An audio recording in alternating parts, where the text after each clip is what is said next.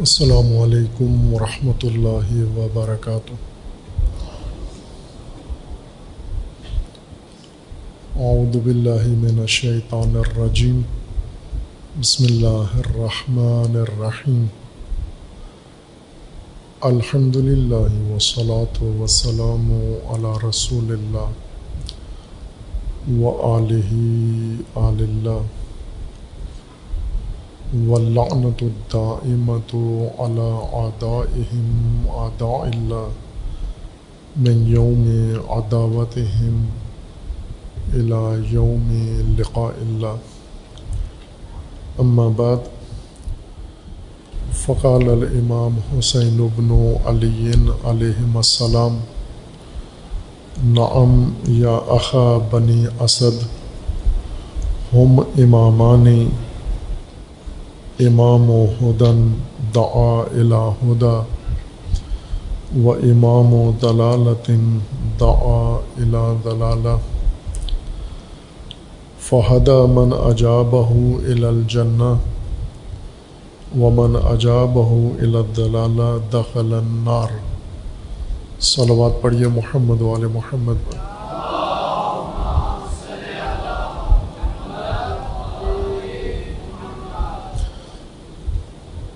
اللہ تبارک و تعالیٰ تمام مومنین کو اپنے حفظ و امان میں محفوظ فرمائی تمام مومنین کی حفظ و سلامتی کے لیے صلوات پڑھیے محمد وال محمد۔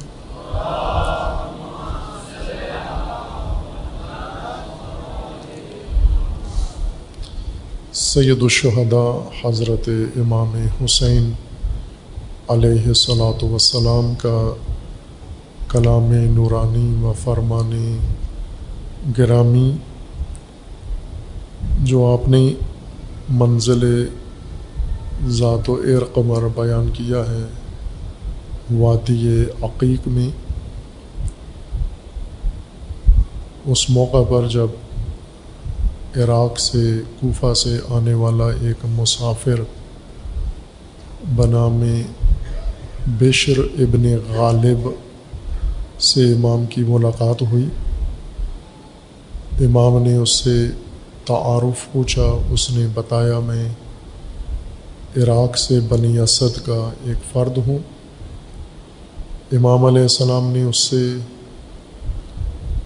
اہل کوفہ و اہل عراق کے حالات پوچھے۔ انہیں کس حال میں چھوڑ کر آئے ہیں؟ اس نے جواب دیا کہ میں کوفیوں کو اس حالت میں چھوڑ کر آیا ہوں کہ ان کے دل آپ کے ساتھ ہیں، لیکن ان کی تلواریں آپ کے خلاف اور بنو امیہ کے ساتھ ہیں۔ امام علیہ السلام نے اس کے اس جواب کی تصدیق کی صدق یا اخل عرب، سچ کہا تو نے۔ ایسے ہی ہیں کوفی و عراقی اور پھر اس کے بعد اس شخص نے بشر اسدی نے امام علیہ السلام سے سوال پوچھا یبنا بنت رسول اللہ صلی اللہ علیہ و وسلم، اخبرنی ان قول اللہ تعالی آپ مجھے فرمائیے، رہنمائی فرمائیے اللہ تبارک و تعالیٰ کی اس قول و کلام کے متعلق۔ یوم ندعو کل عناسم ب امام وہ دن یعنی قیامت کا دن محشر میں، جب ہم تمام انسانوں کو یا انسانی گروہوں کو ان کے امام کے ساتھ بلائیں گے۔ اور ان کے امام کے ساتھ اٹھائیں گے۔ اس سے کیا مراد ہے؟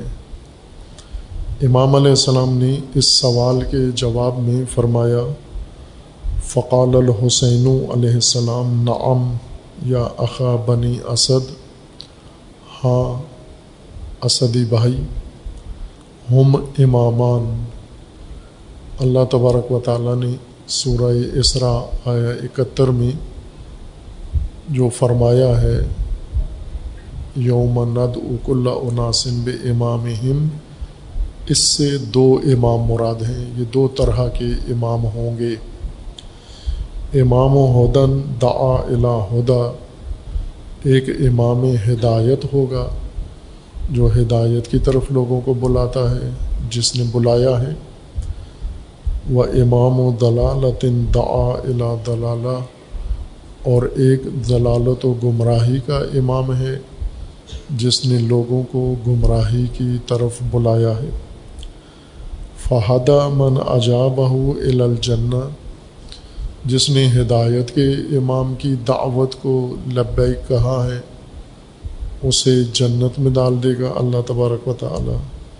ومن اجابہ الدلالہ دخل النار اور جس نے امام ضلالت و گمراہی کی دعوت پر لبیک کہا ہے، اسے اجابت کیا ہے، اسے جہنم میں ڈال دیا جائے گا۔ یہ موضوع کہ اللہ تبارک و تعالیٰ نے قرآن میں فرمایا ہے، ہر انسان کو اور ہر گروہ کو سورہ اسرا کی آیا اکہتر میں ہر فرد یا ہر انسان نہیں ہے، ہر انسانی گروہ کو کل عناسن ہر انسانی گروہ کو ہم انہی کے امام کے ساتھ اٹھائیں گے، جو اس انسانی گروہ کا امام ہوگا، اسی کے ساتھ ہم اسے محشر میں، قیامت میں بلائیں گے۔ اور اسی کے ساتھ انہیں اٹھائیں گے ہم۔ اور اس کے جواب میں امام علیہ السلام نے فرمایا، یہ دو طرح کے امام ہوں گے۔ ایک ہدایت کے آئمہ اور دوسرے نار، ضلالت و گمراہی کے آئمہ۔ اور یہ دونوں امام بھی قرآن کریم میں اللہ تبارک و تعالیٰ نے بیان فرمائے ہیں کہ امام و پیشوا دو طرح کے ہیں۔ وہ آئمہ جنہیں اللہ نے امامت دی ہے یا حدون بے امرنا اور وہ آئمہ جنہیں گمراہی و ضلالت کا امام بنایا گیا ہے اور لوگوں کو نار کی طرف بلاتے ہیں، ضلالت کی طرف بلاتے ہیں۔ قرآن کریم میں آئمہ کفر کا بھی ذکر ہے۔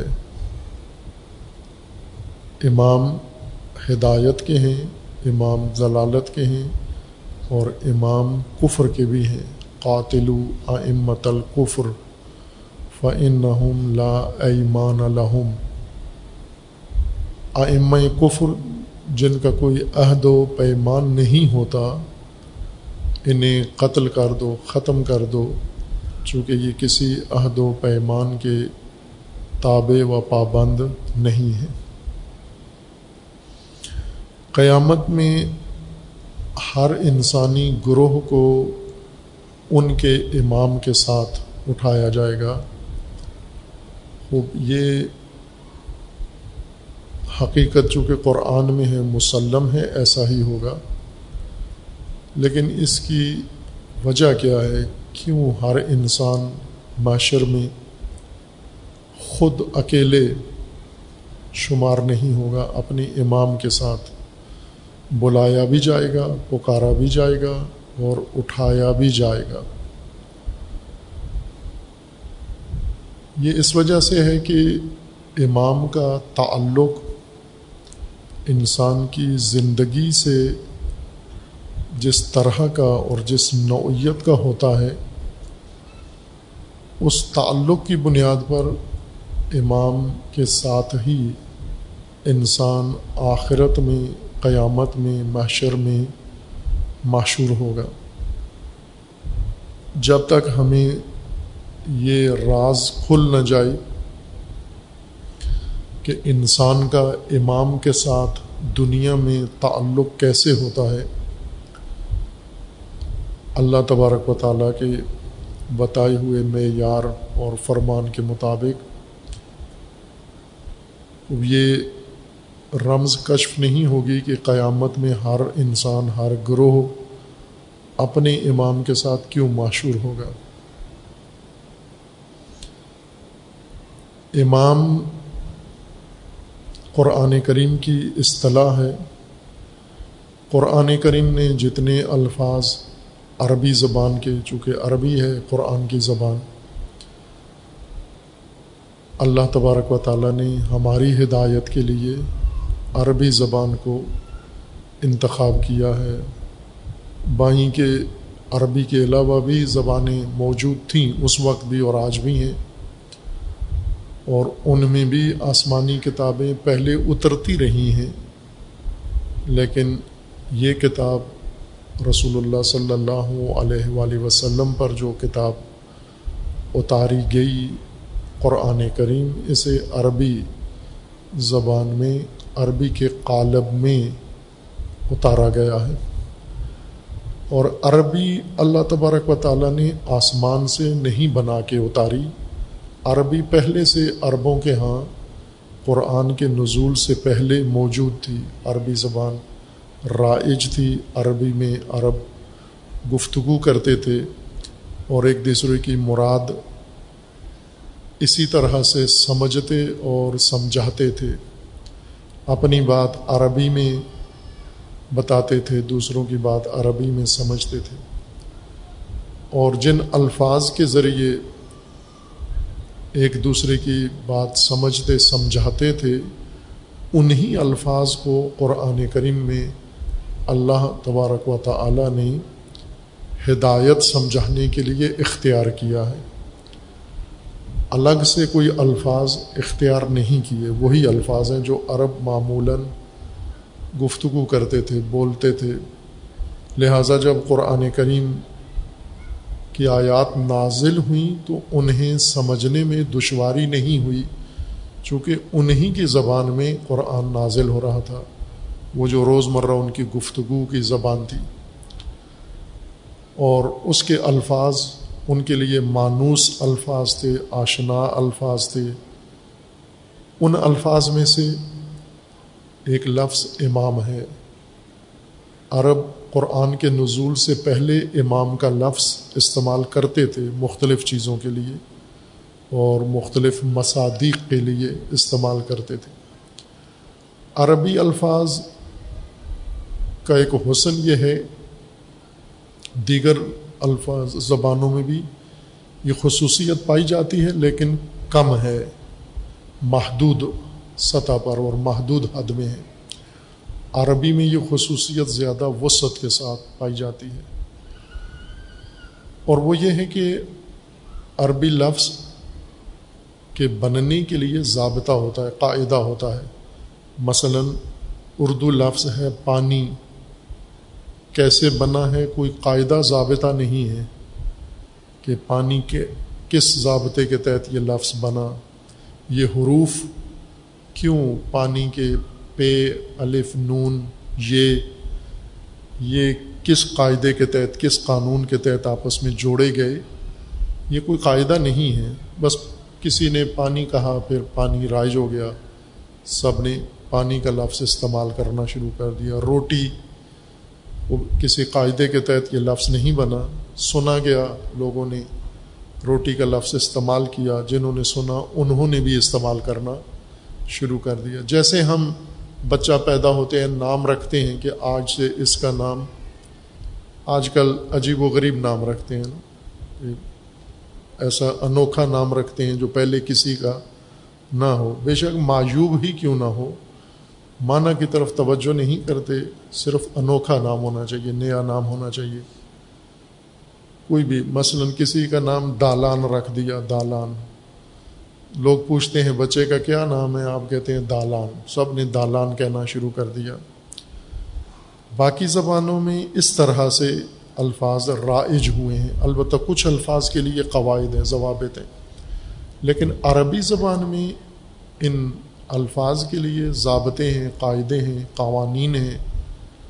اور وہ قانون یہ ہوتا ہے عربی زبان میں کہ حروف اور ان حروف کے سانچے حروف چنتے ہیں کسی معنی کے لیے، پھر ان حروف کے انہوں نے سانچے بنائے ہوئے ہیں، مختلف سائز کے۔ ان حروف کو ان سانچوں میں ڈالتے ہیں تو اس سے حروف بنتے جاتے ہیں۔ حروف جتنی سانچے مخصوص ہیں، جیسے مثلا آپ لفظ کتاب، کاف، تے، بے، اردو نام کے مطابق۔ یہ تین حرف ہیں، ان کو آپ سانچے میں ڈالیں۔ وہ سانچہ ہے فعلا عربوں نے ایک یا عربی لغت یا عربی گرامر لکھنے والوں نے ایک سانچہ اس طرح نام سے متعارف کروایا ہے۔ اس سانچے کا نام ہے فعلا، فے عین لام، فعلا۔ اس میں کافتے بے ڈالیں تو ہو جائے گا کاتابہ۔ اس میں نون سواد رے ڈالیں ہو جائے گا ناسارا اس میں کافتے لام ڈالیں ہو جائے گا قطالہ بہت آسان طریقہ ہے۔ سانچے جہاں بنی ہوئے ہیں، وہاں چیزیں بنانا آسان ہوتا ہے۔ مشکل، جیسے کوزا کوزا گھر جو برتن بناتا ہے، سانچا نہیں ہوتا اس کے پاس۔ کمہار جو برتن بناتا ہے، کبھی اور کیا ہوگا آپ نے، ساری مہارت ہاتھ کی ہوتی ہے۔ مواد بھی خود بناتا ہے، مٹی خود گوندتا ہے اپنے ہاتھ سے۔ اور شکل بھی خود دیتا ہے اپنے ہاتھوں سے۔ گھڑا بنانا ہے، اس نے جو برتن بنانا ہے۔ اور یہ بڑی کمال کی مہارت ہے اس کی کہ سانچے کے بغیر خوبصورت شکلیں گولائی بڑی اچھی بناتا ہے پیندے اچھے بناتا ہے دہانے اچھے بناتا ہے، ہر چیز خوبصورت بناتا ہے۔ لیکن آج کل فیکٹریوں میں، جیسے بٹے میں اینٹیں بنتی ہیں، تو ایک دن میں ہزاروں اینٹیں بن جاتی ہیں۔ چھوٹے چھوٹے بچے، عورتیں سب بنا لیتے ہیں۔ کیونکہ سانچا بنا ہوا ہے، مٹی گوندی ہوئی ہے۔ مٹی کو اٹھا کے سانچے میں ڈالتے جائیں، بس خود ہی اینٹ بنتی جائے گی۔ عربی اس وجہ سے آسان زبان ہے کہ سانچے بنے ہوئے ہیں، حروف بھی ہیں حروف کو اٹھا کے سانچوں میں ڈالتے جائیں، الفاظ بنتے جائیں گے آپ۔ انہی حروف کو آپ نے جو کافتے بے کو فعلا میں ڈالا، کاتبہ بن گیا۔ اسی سے اور ایک سانچہ ہے فائل اس فائل کے سانچے میں ڈالے، کاتب بن جاتا ہے۔ اور اسی طرح اس کو دوسرے سانچے میں ڈالیں اور لفظ بن جاتا ہے۔ یہ حروف آپ سانچوں میں ڈالتے جائیں، حروف بنتے جائیں گے۔ یہ قانون ہے، قاعدہ ہے۔ سیکھنا شروع کریں عربی، دلچسپ ہے، بہت مزہ آئے گا آپ کو عربی سیکھنے میں۔ البتہ مدرسے میں جو عربی سیکھتے ہیں، وہ بور کرتی ہے، وہ آپ کو اس سے لطف نہیں آئے گا۔ یہ جو ٹیٹوریل ہیں عربی سکھانے کے، یہ بہتر سکھاتے ہیں نئے طریقے سے، ماڈرن طریقے سے۔ مدرسوں والی جو عربی ہے، وہ لمبا ایک کورس ہوتا ہے، کئی سالوں کا، اور تھک جاتا ہے آدمی اس سے، خستہ ہو جاتا ہے عموماً۔ اور یہ جو مدرسوں سے بھاگ جاتے ہیں طالب علم جلدی، یہ اسی مرحلے سے بھاگ جاتے ہیں۔ جب یہ سانچے، اوزان ان کو پڑھائے جا رہے ہوتے ہیں، وہیں سے بھاگ جاتے ہیں وہ۔ اور آگے انہیں تاریخ رات نظر آتی ہے کہ یہ کیا پڑھانا شروع کر دیا ہمیں لیکن جو ماڈرن طریقے ہیں عربی پڑھانے سکھانے کے، وہ بہت آسان ہیں۔ اور نیٹ پر موجود ہیں، ان سے آپ شروع کر دیں، گھر میں بیٹھے ہوئے شروع کر دیں روزانہ، تو آپ کو بہت ساری عربی شروع ہو جائے گی، سیکھنا شروع کر دیں گے آپ۔ خوب، اس قانون کے مطابق لفظ امام بھی اسی ضابطے کے تحت بنا ہے، حرف اور سانچا۔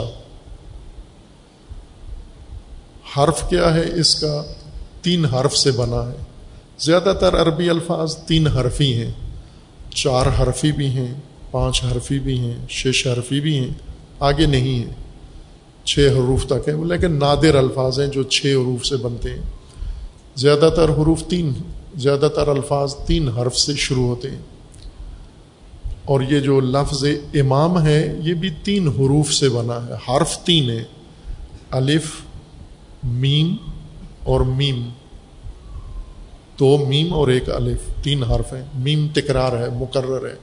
دو دفعہ اماما اور جب عربی قاعدے میں ایک ہی حرف تکرار ہو جائے، آسانی کے لیے اس کو دو دفعہ تلفظ کرنے کے بجائے اس کو ایک دوسرے میں ضم کر دیتے ہیں۔ دو میم ملا کے ایک میم بنا دیتے ہیں، اوپر شد ڈال دیتے ہیں۔ اماں اس کو پڑھتے ہیں آپ۔ اماما کے بجائے اماں یا جیسے مددا، مدا۔ اوپر شد ڈال دیتے ہیں کہ دال دال میں ضم کر دیا ہم نے، دو دال ہیں۔ شد کا مطلب یہ ہوتا ہے کہ دو حرف ہیں یہ۔ ایک حرف و دوسرے حرف ہیں، ڈال دیا ہے۔ اسی جیسا حرف ہونا چاہیے۔ مختلف حروف کو نہیں ضم کر سکتے۔ یہ نون کو میم میں ضم نہیں کر سکتے۔ بے کو تے میں ضم نہیں کر سکتے۔ تے کو تے میں، بے کو بے میں، جیم کو جیم میں، اسی جیسے دو حرفوں ان کو ایک دوسرے میں ضم کر سکتے ہیں۔ اور جب آپ قرآن پڑھتے ہیں یا عربی، تو آپ دیکھیں شاد جہاں پڑھی ہوئی ہے، اس کا مطلب ہے یہ دو حرف ہیں اصل میں۔ خوب، اسی طرح یہ لفظ الف، میم اور میم۔ دو میم اور ایک الف، یہ اصل بنیاد ہے اس کی۔ اور اماما اس کو جو فیل بنتا ہے فعلا الف اور میم اور میم دو، تین حروف کو اگر فعلا میں ڈالیں تو اماما یہ اس کا بنتا ہے، اس کا پہلا مادہ یا پہلا سانچہ پہلا لفظ اماما بن جاتا ہے۔ پھر اس سے آگے مختلف سانچے بنے ہوئے ہیں، ان میں یہ لفظ، یہ تینوں حرف ڈالتے جائیں، مختلف الفاظ بنتے جاتے ہیں قواعد کے اعتبار سے۔ اور جہاں ایک جیسے دو لفظ سے ایک حرف یا لفظ بنا ہوا ہو، ایک جیسے دو حرف سے، اس کے ذرا تھوڑے پیچیدہ قواعد ہو جاتے ہیں، جیسے اسی اماما میں ہے۔ اس میں سے بننے والا ایک لفظ ہے ام ام۔ ام ماں جس کو ہم کہتے ہیں، ام۔ اب اردو میں آ کے یہ ام بن جاتا ہے، جب آپ ماں کو کہتے عرب عرب جب ام ماں کو کہتے ہیں امی میری ماں۔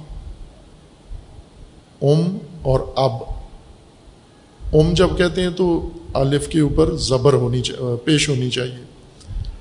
اور اب جب کہتے ہیں آپ باپ تو الف کے اوپر زبر ہونی چاہیے۔ ام و اب۔ آپ زیارت ناموں میں بھی پڑھتے ہیں نا کہ میں فدا ہوں آپ پر بے امی و ابی۔ میں فدا ہو جاؤں، آپ پر میرے ماں باپ فدا ہو جائیں، آپ پر، یا میں ماں باپ کے ساتھ فدا ہو جاؤں، آپ پر، بے امی و ابی۔ عربی جب ماں، اپنی ماں میری ماں کہتے ہیں تو امی کہتے ہیں۔ اردو میں والے اس کو امی کہہ دیتے ہیں۔ امی اصل میں امی ہے۔ اردو میں آ کے سہولت کے لیے، چونکہ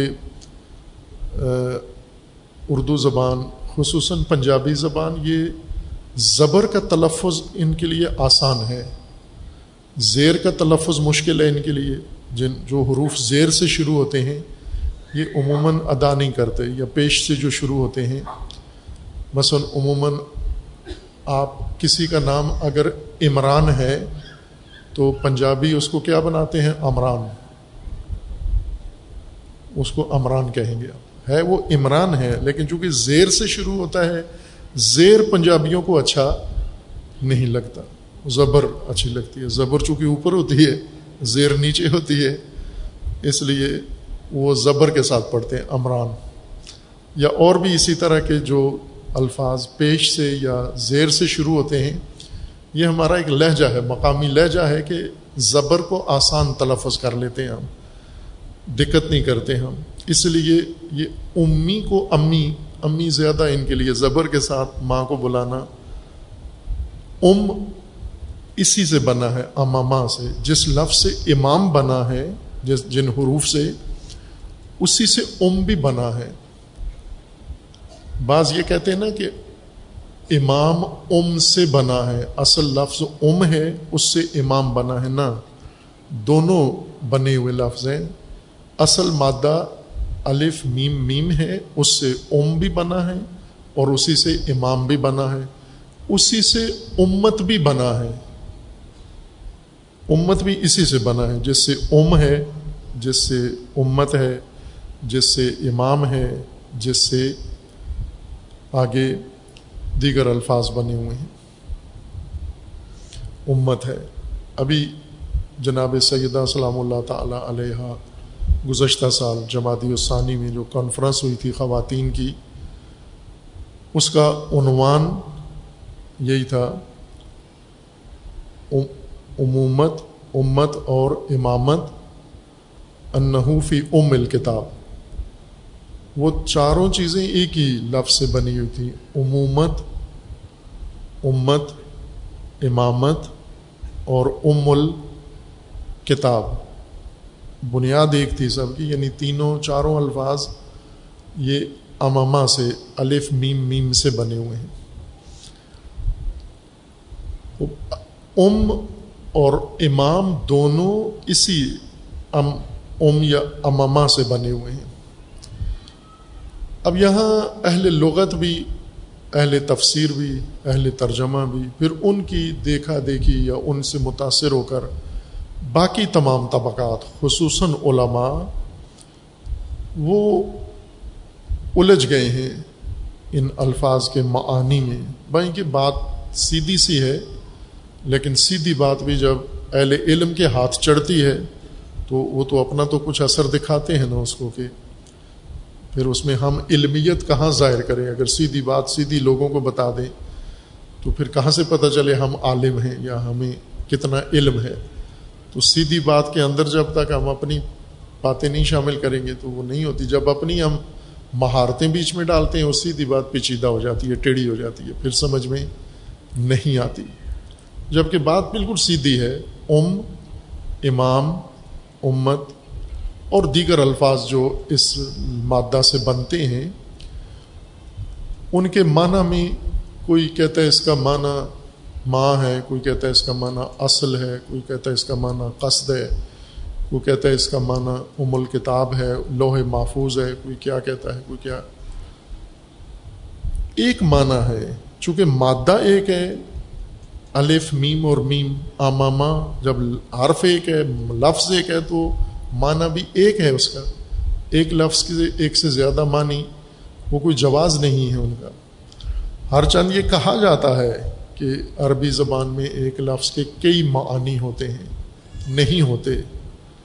عربی زبان دوسری زبانوں سے زیادہ منظم، زیادہ دقیق، زیادہ خوبصورت زبان ہے۔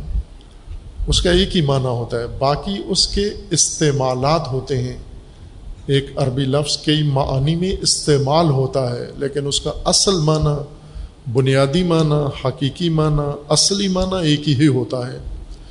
پھر اس ایک معنی کے ساتھ مربوط دیگر امور میں بھی وہ لفظ استعمال ہونا شروع ہو جاتا ہے اور یہ ٹھیک ہوتا ہے، قاعدہ ہے، کر سکتے ہیں آپ۔ لیکن اصل معنی ایک ہوتا ہے۔ بعض علماء جنہوں نے یہ محنت کی ہے، قرآن کریم میں استعمال ہونے والے الفاظ کے اصلی معانی تشخیص دیے ہیں۔ متعدد علماء ہیں جنہوں نے یہ زحمت کی ہے اور ان میں سب سے کامیاب ترین شخصیت جن کا علماء، طلباء، مومنین کے حق میں بڑا احسان ایک خدمت کی ہے۔ ان کے لیے ہمیشہ ہر قرآن شناس دعا کرتا رہے، جو بھی ان سے استفادہ کرتا ہے۔ امام راغب اصفہانی ہیں، ایرانی شخصیتیں اصفہان کے علماء میں سے، اہل سنت کے علماء میں سے ہیں۔ انہوں نے قرآن فہمی کے لیے لغات قرآن میں بہت عظیم کام کیا ہے اور ان کی کتاب مفردات راغب کے نام سے موجود ہے۔ اردو میں ترجمہ شدہ ہے اور اچھا ترجمہ ہے نسبتاً۔ بہت دقیق نہیں ہے لیکن پھر بھی مناسب ہے۔ عام آدمی آپ گھروں میں رکھ سکتے ہیں قرآن سمجھنے کے لیے راغب کی کتاب۔ اور پھر ان کے بعد اور بہت سارے علماء نے بھی یہ کام کیا ہے۔ انہوں نے ایک ہی معنی اس کے لیے ام کے لیے ذکر کیا ہے۔ اماما کے لیے۔ اماما کہتے ہیں اس شے کو جس کی طرف ہر چیز یا اس سے مربوط چیز اس کی طرف پلٹے، اس سے نکلے یا اس کی طرف پلٹے۔ دونوں خصوصیت جس کے اندر ہو وہ بنیادی چیز جس سے کوئی دوسری چیز پھوٹے، نکلے یا اس کی طرف پلٹے۔ اس کے لیے عرب امما کا لفظ استعمال کرتے ہیں۔ اب پلٹنے کے لیے بعض اوقات انہیں قصد کرنا پڑتا ہے، ارادہ کرنا پڑتا ہے۔ جیسے آپ مجلس میں آئے ہیں تو آپ کو ارادہ کرنا پڑتا ہے۔ ارادہ کیا آپ نے؟ تیاری کی، دفتر سے آئی دکان سے آئے آ کے گھر میں، گھر گئے یا سیدھے دکان سے مجلس میں ہی آ گئے جہاں بھی تھے، پہلے آپ نے ارادہ کیا ہے۔ کہ میں مجلس میں جا رہا ہوں اور پھر اس ارادے کے مطابق سفر کیا آپ نے اور پہنچا یہاں پر۔ اس ارادہ کرنے کو اور ارادہ کر کے ارادے کے مطابق چل پڑنے کو بھی اماما کہا گیا۔ لیکن کیوں ارادہ کیا آپ نے؟ چونکہ آپ نے مجلس ایک خاص نقطے پہ ہو رہی ہے، ایک خاص مقام پہ ہو رہی ہے، ایک خاص ایڈریس پہ ہو رہی ہے۔ اور وہاں پر آپ فاصلے پر ہیں، اس سے دور ہیں۔ اس نقطے کے نزدیک ہونے کے لیے آپ کو سفر کرنا ہے، سفر کے لیے آپ کو ارادہ کرنا ہے۔ لہٰذا ارادہ کر کے آپ سفر کی طرف آئیں۔ جب مجلس ختم ہوتی ہے، پھر آپ اٹھتے ہیں، ارادہ کیا ہوا ہے۔ آپ سے پہلے سے ارادہ ہے کہ مجلس ختم ہوگی، ہم پلٹ کے اپنے گھر چلے جائیں گے، واپس گھر چلے جائیں گے، رجوع کریں گے، گھر پہ اپنے مکان میں چلے جائیں گے آپ۔ اسی طرح جو بنیاد ہے کسی شے کی، اصل ہے، اس کی طرف لوٹنے کے لیے بعض چیزوں کو قصد کرنا پڑتا ہے۔ بعضوں کو قصد نہیں کرنا پڑتا، ارادہ نہیں کرنا پڑتا، نیت نہیں کرنا پڑتی، لیکن انسانوں کو ارادہ و قصد کرنا پڑتا ہے۔ لیکن باقی چیزیں قصد و ارادہ نہیں کرتی، وہ اپنی اصل کی طرف اپنے طبعی نظام، نیچرل نظام کے مطابق پلٹ جاتی ہیں، لوٹ کے ادھر چلی جاتی ہیں، جہاں ان کو پہنچنا ہوتا ہے۔ وہ ارادہ یا قصد ان کی ذات میں، طبیعت میں اللہ نے رکھ دیا ہے۔ انہیں الگ سے انسان کی طرح ارادہ نہیں کرنا پڑتا۔ بس یوں نہیں کہ ام کے معنی اماں یا اماما کے دو معنی ہیں، اصل اور قصد، ایک ہی معنی ہے، اصل۔ وہ اصل جس کی طرف لوٹا جائے اور جس کی طرف لوٹنے کے لیے ارادہ کر کے لوٹا جائے۔ وہ ارادہ مانا نہیں ہے، لازمہ ہے اس کا۔ یعنی ارادہ کر کے اس اصل کی طرف لوٹا جائے، پلٹا جائے۔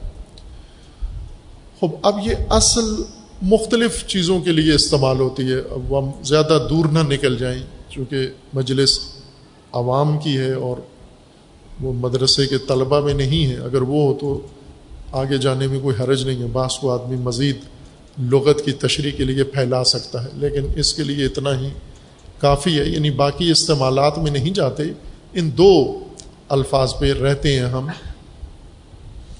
ایک ام اور ایک امام۔ ام ماں صرف انسان کی ماں کو ام نہیں کہتے، ہر بنیاد جس سے کوئی چیز نکلی ہے اور اس کی طرف لوٹتی ہے، اس کو ام کہتے ہیں۔ پودا ہو، شجر ہو، خاک ہو، مٹی ہو، حیوان ہو، جانور ہو، یا کوئی جامد چیز ہو، یا انسان ہو۔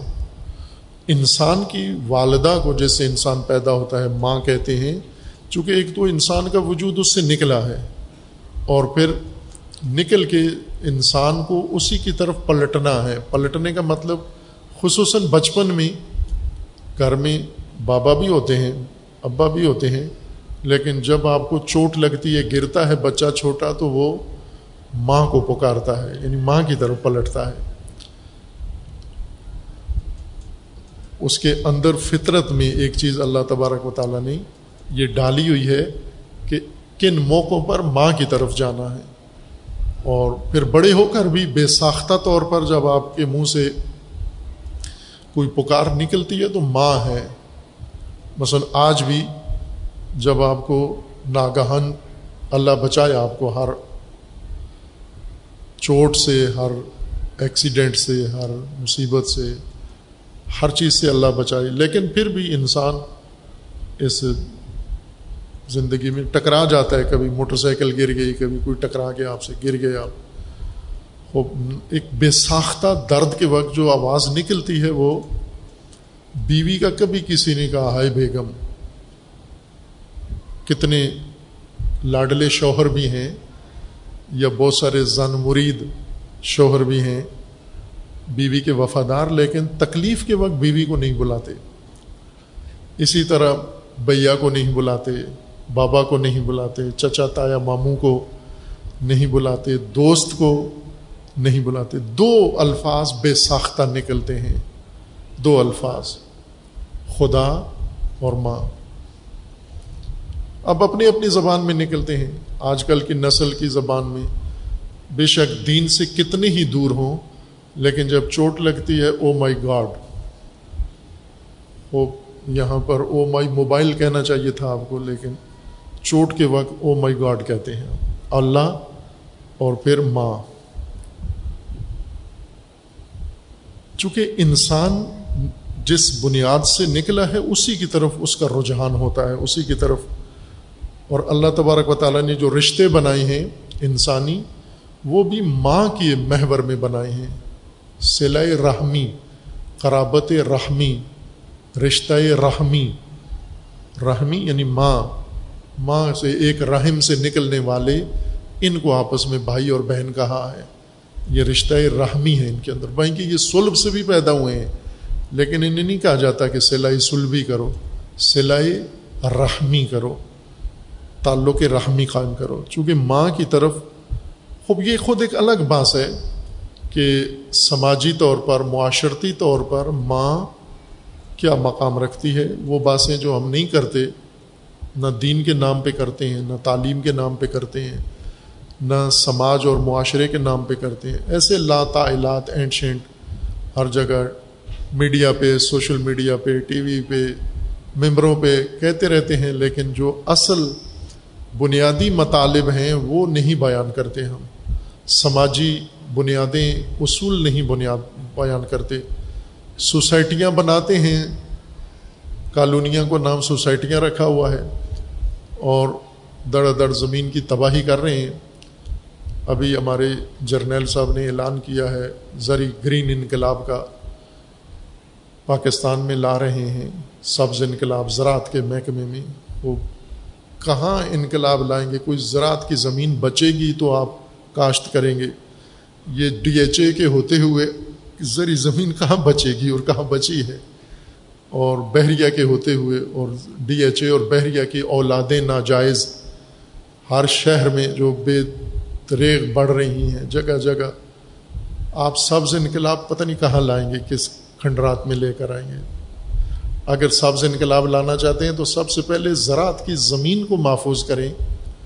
اور یہ سوسائٹیاں ساری جو بن چکی ہیں، ان کو بھی ختم کرا کے دوبارہ زرخیز، زری زمین میں تبدیل کریں ان کو۔ ورنہ ادھر سے سیمنٹ کی کالونیاں بنا رہے ہیں اور ادھر سے زراعت کا گرین انقلاب کا اعلان کر رہے ہیں، تو یہ اس طرح سے اس نعرے کے اندر حقیقت نظر نہیں آئے گی پھر لوگوں کو۔ اگر واقع سنجیدگی ہے، زرعی ملک کو زرعی رکھنا چاہتے ہیں، تو یہ بند کریں یہ جرم بند کرائیں ان سے۔ اور ختم کروائیں، صرف یوں نہیں کہ جو بن گیا، بنا رہے، ختم کرائیں۔ ان کو ملیا میٹ کرائیں، ملبہ اٹھا کے انہی کے کھاتے میں ڈالیں۔ ملبے کے پیسے بھی انہی سے لیں اور ملبہ ٹھکانے بھی انہی کے لگائیں اور وہ زمینیں دوبارہ زرعی زمینیں بنا دیں آپ۔ پھر ہم کہہ سکتے ہیں کہ آپ زرعی گرین انقلاب لا رہے ہیں آپ۔ خوب۔ ماں سماجی بنیاد ہے، سوسائٹی کی بنیاد ہے۔ سوسائٹی کالونی کو نہیں کہتے۔ رائشی سوسائٹیاں سوسائٹی سماج کو کہتے ہیں، معاشرے کو کہتے ہیں۔ معاشرہ زندہ چیز کو کہتے ہیں، سیمنٹ کے بنے ہوئے شہر کو سوسائٹی نہیں کہتے۔ اور زندہ چیز زندہ چیز سے پیدا ہوتی ہے۔ اور دین نے سوسائٹی کی بنیاد ماں کو قرار، ام اسی لیے کہا ہے کہ یہ بنیاد ہے، یہ احساس ہے۔ اور اس سے نکلے گی یہ سارا جو معاشرتی نظام ہے وہ اس کے وجود سے پیدا ہوگا جی اور اسی کی طرف پلٹے گا۔ یہ ایک الگ موضوع ہے۔ ابھی چونکہ ہم امام میں باس کر رہے ہیں تو امام کی طرف باس کو پلٹاتے ہیں۔ جب انشاءاللہ اللہ اللہ توفیق دے۔ ام کے متعلق کبھی باس کریں ہم تو پھر ماں بیان کریں گے کہ ماں کا بھی وہی مقام ہے جو ایک طرح سے امام کا مقام اللہ نے سوسائٹی کے لیے، سماج کے لیے ذکر کیا ہے، وہی ماں کا بھی ذکر کیا ہے۔ دوسرا لفظ اس اماما سے ام کے بعد امام بنا ہے۔ امام کا مطلب بھی وہی اصل ہے، جس کی طرف پلٹا جائے، جس کی طرف رجوع کیا جائے، اور جس سے کوئی چیز پھوٹتی ہے، نکلتی ہے۔ عرب قرآن کے نزول سے پہلے لفظ امام استعمال کرتے تھے۔ انسانوں کے لیے استعمال کرتے تھے۔ انسانوں کو امام کہتے تھے۔ انسان کے علاوہ باقی چیزوں کو بھی امام کہتے تھے۔ اشیاء کو بھی امام کہتے تھے۔ لیکن ایک پیمانے کے تحت کہتے تھے۔ یہ نہیں تھا جو مرضی ہے، جس کو مرضی ہے امام کہہ دو۔ جو جی میں آئے امام کہہ دو، اپنے قبیلے کے سردار کو امام کہہ دو۔ نہ، عربی لغت کے قاعدے کے مطابق امام کہتے تھے۔ خوب، ایک تو جو بنیاد ہو، جس کی طرف پلٹا جائے، جس کی طرف رجوع کیا جائے، وہ اس کو امام کہتے تھے۔ یا لفظ امام امام کے نیچے زیر ہے، امام کے اوپر، الف کے اوپر زبر ہے۔ یہ پنجابی تلفظ سمجھیں آپ اس کو، اس کے زیادہ نزدیک ہے امام۔ امام اور امام۔ امام کا مطلب ہوتا ہے آگے، سامنے۔ امام کا خلف کا۔ تیرے پیچھے، تیرے آگے۔ امام و خلف۔ خلف پیچھے کو کہتے ہیں۔ خلیفہ اسی سے ہے، چونکہ بعد میں ہوتا ہے، پیچھے ہوتا ہے۔ امام آگے ہوتا ہے۔ امام، آگے، سامنے، خلف، پیچھے۔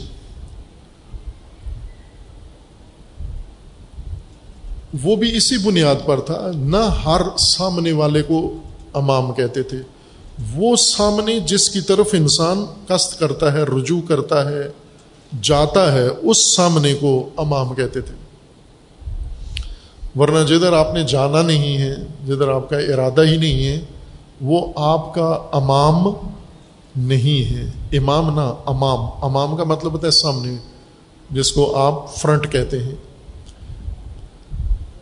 ہر چیز جو آپ کے آگے ہے، وہ امام نہیں ہے آپ کا۔ آپ کا امام وہ ہے جہاں جانے یعنی وہ سامنے، وہ فرنٹ جہاں آپ کا ارادہ ہے جانے کا۔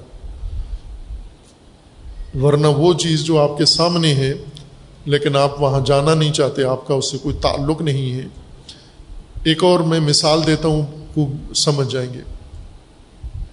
یہ جو کالونیاں بنتی ہیں، رہائشیں بنتی ہیں، ان میں آپ پلاٹ لیتے ہیں، اپنا جگہ لیتے ہیں۔ جگہ لے کے پھر اپنے دوستوں کو، رشتہ داروں کو بتاتے ہیں، میں نے فلاں کالونی میں پلاٹ لے لیا ہے۔ تو وہ پوچھتے ہیں، کتنے مرلے کا ہے؟ وہ آپ بتا دیتے ہیں پانچ مرلے کا ہے، دس مرلے کا ہے، تین مرلے کا، دو مرلے کا۔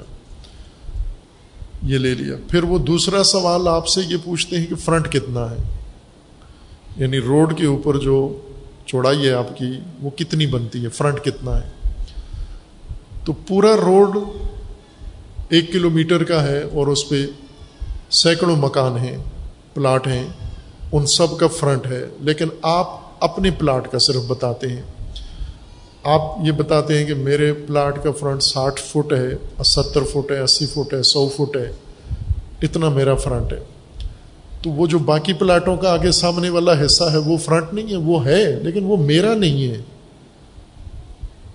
ورنہ اگر کوئی دھوکھا کہے جی فرنٹ کتنا ہے؟ وہ کہے جی بہت فرنٹ ہے، سو، ایک کلو میٹر فرنٹ ہے۔ وہ ایک کلو میٹر فرنٹ، آپ پانچ مرلے کے گھر کا ایک کلو میٹر فرنٹ کیسے ہو سکتا ہے؟ ڈیلر عموماً آپ کو اسی طرح بتاتے۔ ہمیں یاد ہے یہ ساتھ والی کالونی میں جب پلاٹ بک رہے تھے، جامعہ نیا نیا بنا تھا، مسجد کے مینار اوپر اٹھے تھے، تو وہ ڈیلر لوگوں کو جب بتاتے تھے یہ کتنی اچھی کالونی ہے، تو وہ ان کو یہی بتاتے تھے کہ یہ دیکھیں اتنی بڑی تاریخی مسجد، لاہور کی سب سے بڑی مسجد۔ وہ نہیں بتاتے تھے یہ کالونی کی ہے، سوسائٹی کی ہے، ہماری ہے، کس کی ہے۔ صرف وہ دکھاتے تھے اور لوگ دیکھ کے بڑے متاثر ہوتے تھے کہ اتنی بڑی مسجد اگر ہے تو یہ تو بہترین جگہ ہے۔ لیکن یہ نہیں بتاتے تھے اس کا کوئی ہم سے کوئی تعلق ہے یا نہیں ہے۔ بلکہ ایک دفعہ تو ڈیلروں نے یہ جامعہ کی جگہ باقاعدہ پلاٹ بنا کے بیچ دیے۔ نیٹ پہ اس کی پلاٹنگ کر کے نمبر لگا کے ہمارے کچھ اپنے جامعہ سے تعلق رکھنے والے لوگوں نے مومنین نے خرید بھی لیے کہ جامعہ کے ساتھ جڑتا ہے۔ تو ایک نے آ کر مجھے بتایا، شاہ صاحب نے کہ جی ہم نے مبارکباد دینے بھی آئے لینے بھی آئے کہ ہم نے جامعہ کے ساتھ متصل پلاٹ لے لیا۔ میں نے کہا، کون سا لیا ہے؟ یہ پلاٹ۔ تو میں نے کہا، یہ تو جامعہ کی جگہ ہے، یہ یہ آپ نے کیسے خرید لی ہے یہ؟ خوب، اس طرح بھی کرتے ہیں یہ۔ ڈیلر تو سیدھی بات نہیں بتاتا کہ فرنٹ کتنا ہے۔ آپ خود، آپ کو پتا ہوتا ہے کہ میں نے پلاٹ لیا ہے، اس کا اتنا فرنٹ ہے۔ یعنی یہ فرنٹ جو وہ سامنے والا ایریا جو آپ سے تعلق رکھتا ہے۔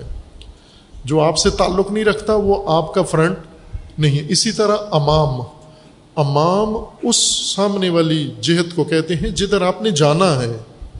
ورنہ جدھر جانا نہیں ہے، وہ آپ کا امام نہیں ہے۔ وہ کسی اور کا امام ہے۔ جہاں اس نے جانا ہے، وہ وہ اس کو امام کہہ سکتا ہے۔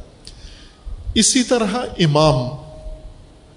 اس اصل کو کہتے ہیں، بنیاد کو کہتے ہیں، جس کی طرف کسی چیز کو پلٹایا جائے۔ عرب ایک امام کا استعمال کرتے تھے اسی بنیاد پر، اسی معنی کی بنیاد پر۔ جو آپ سب کا دیکھا والا ہے، وہ معنی مستری کو آپ نے دیوار بناتے ہوئے دیکھا ہوا ہے۔ اینٹوں کی دیوار، بلاکوں کی دیوار جب بناتا ہے مستری تو دیوار کو سیدھی رکھنے کے لیے دو دھاگے اس کے پاس ہوتے ہیں۔ ایک کو سوتر کہتا ہے اور ایک کو سال۔ مختلف تلفظ ہیں۔ شال بھی کہتے ہیں، سال بھی کہتے ہیں۔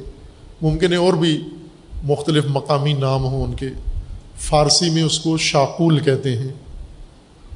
یہ داغا جو ایک لٹو لوہے کا نیچے اس کے لٹکا ہوا ہوتا ہے، اوپر ہوک میں سوراخ میں وہ داغا باندھا ہوتا ہے۔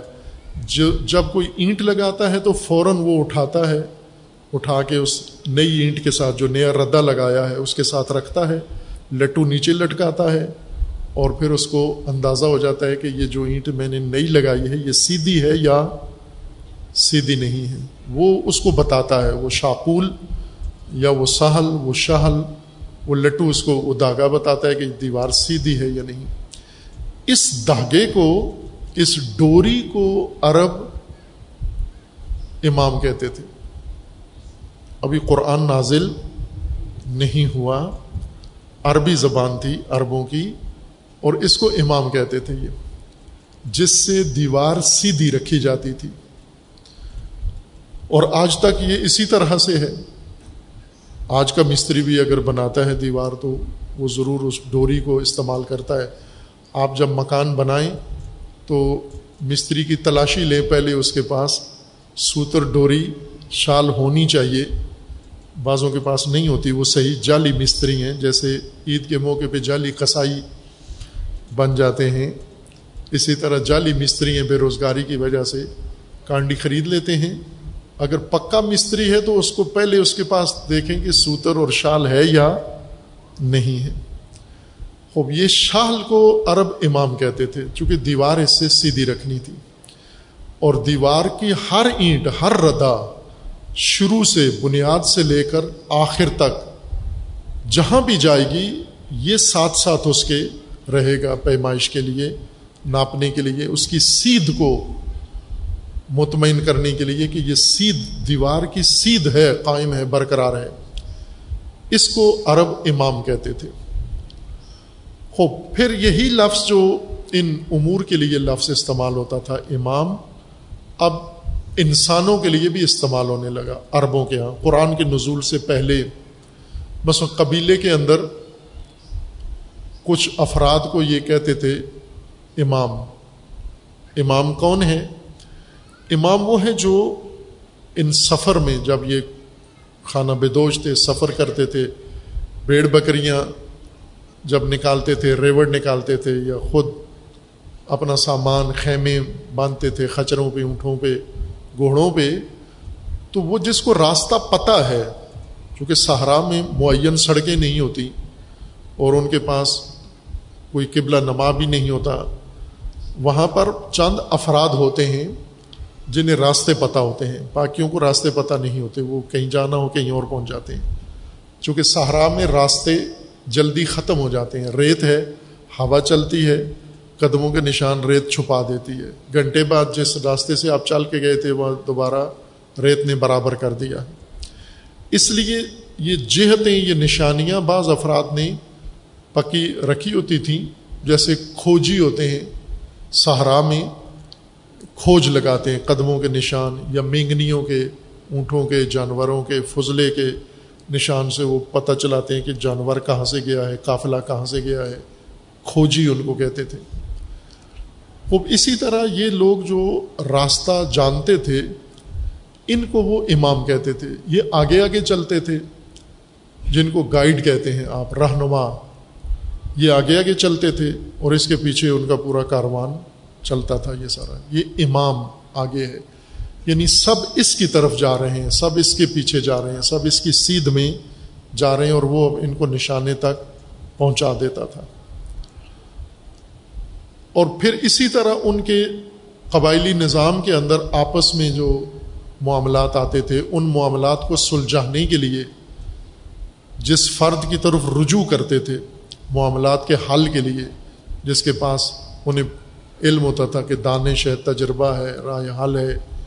اس کے پاس آتے وہ ان کے آپس کے معاملات کو حل کر دیتا تھا۔ اس کو امام کہتے تھے۔ اور اس سے وہ جو سردار معروف ہو گیا، وہ شخص ہر سردار امام نہیں ہوتا، وہ سردار امام ہے قبیلے کا، جو یہ خصوصیات رکھتا ہے، راستے جانتا ہے۔ معاملات سمجھتا ہے، مشکلات کر رہا ہے حل جانتا ہے۔ یعنی مختلف معاملات میں قوم کی رہنمائی کر سکتا ہے، پیشوائی کر سکتا ہے، اس کو امام کہتے تھے۔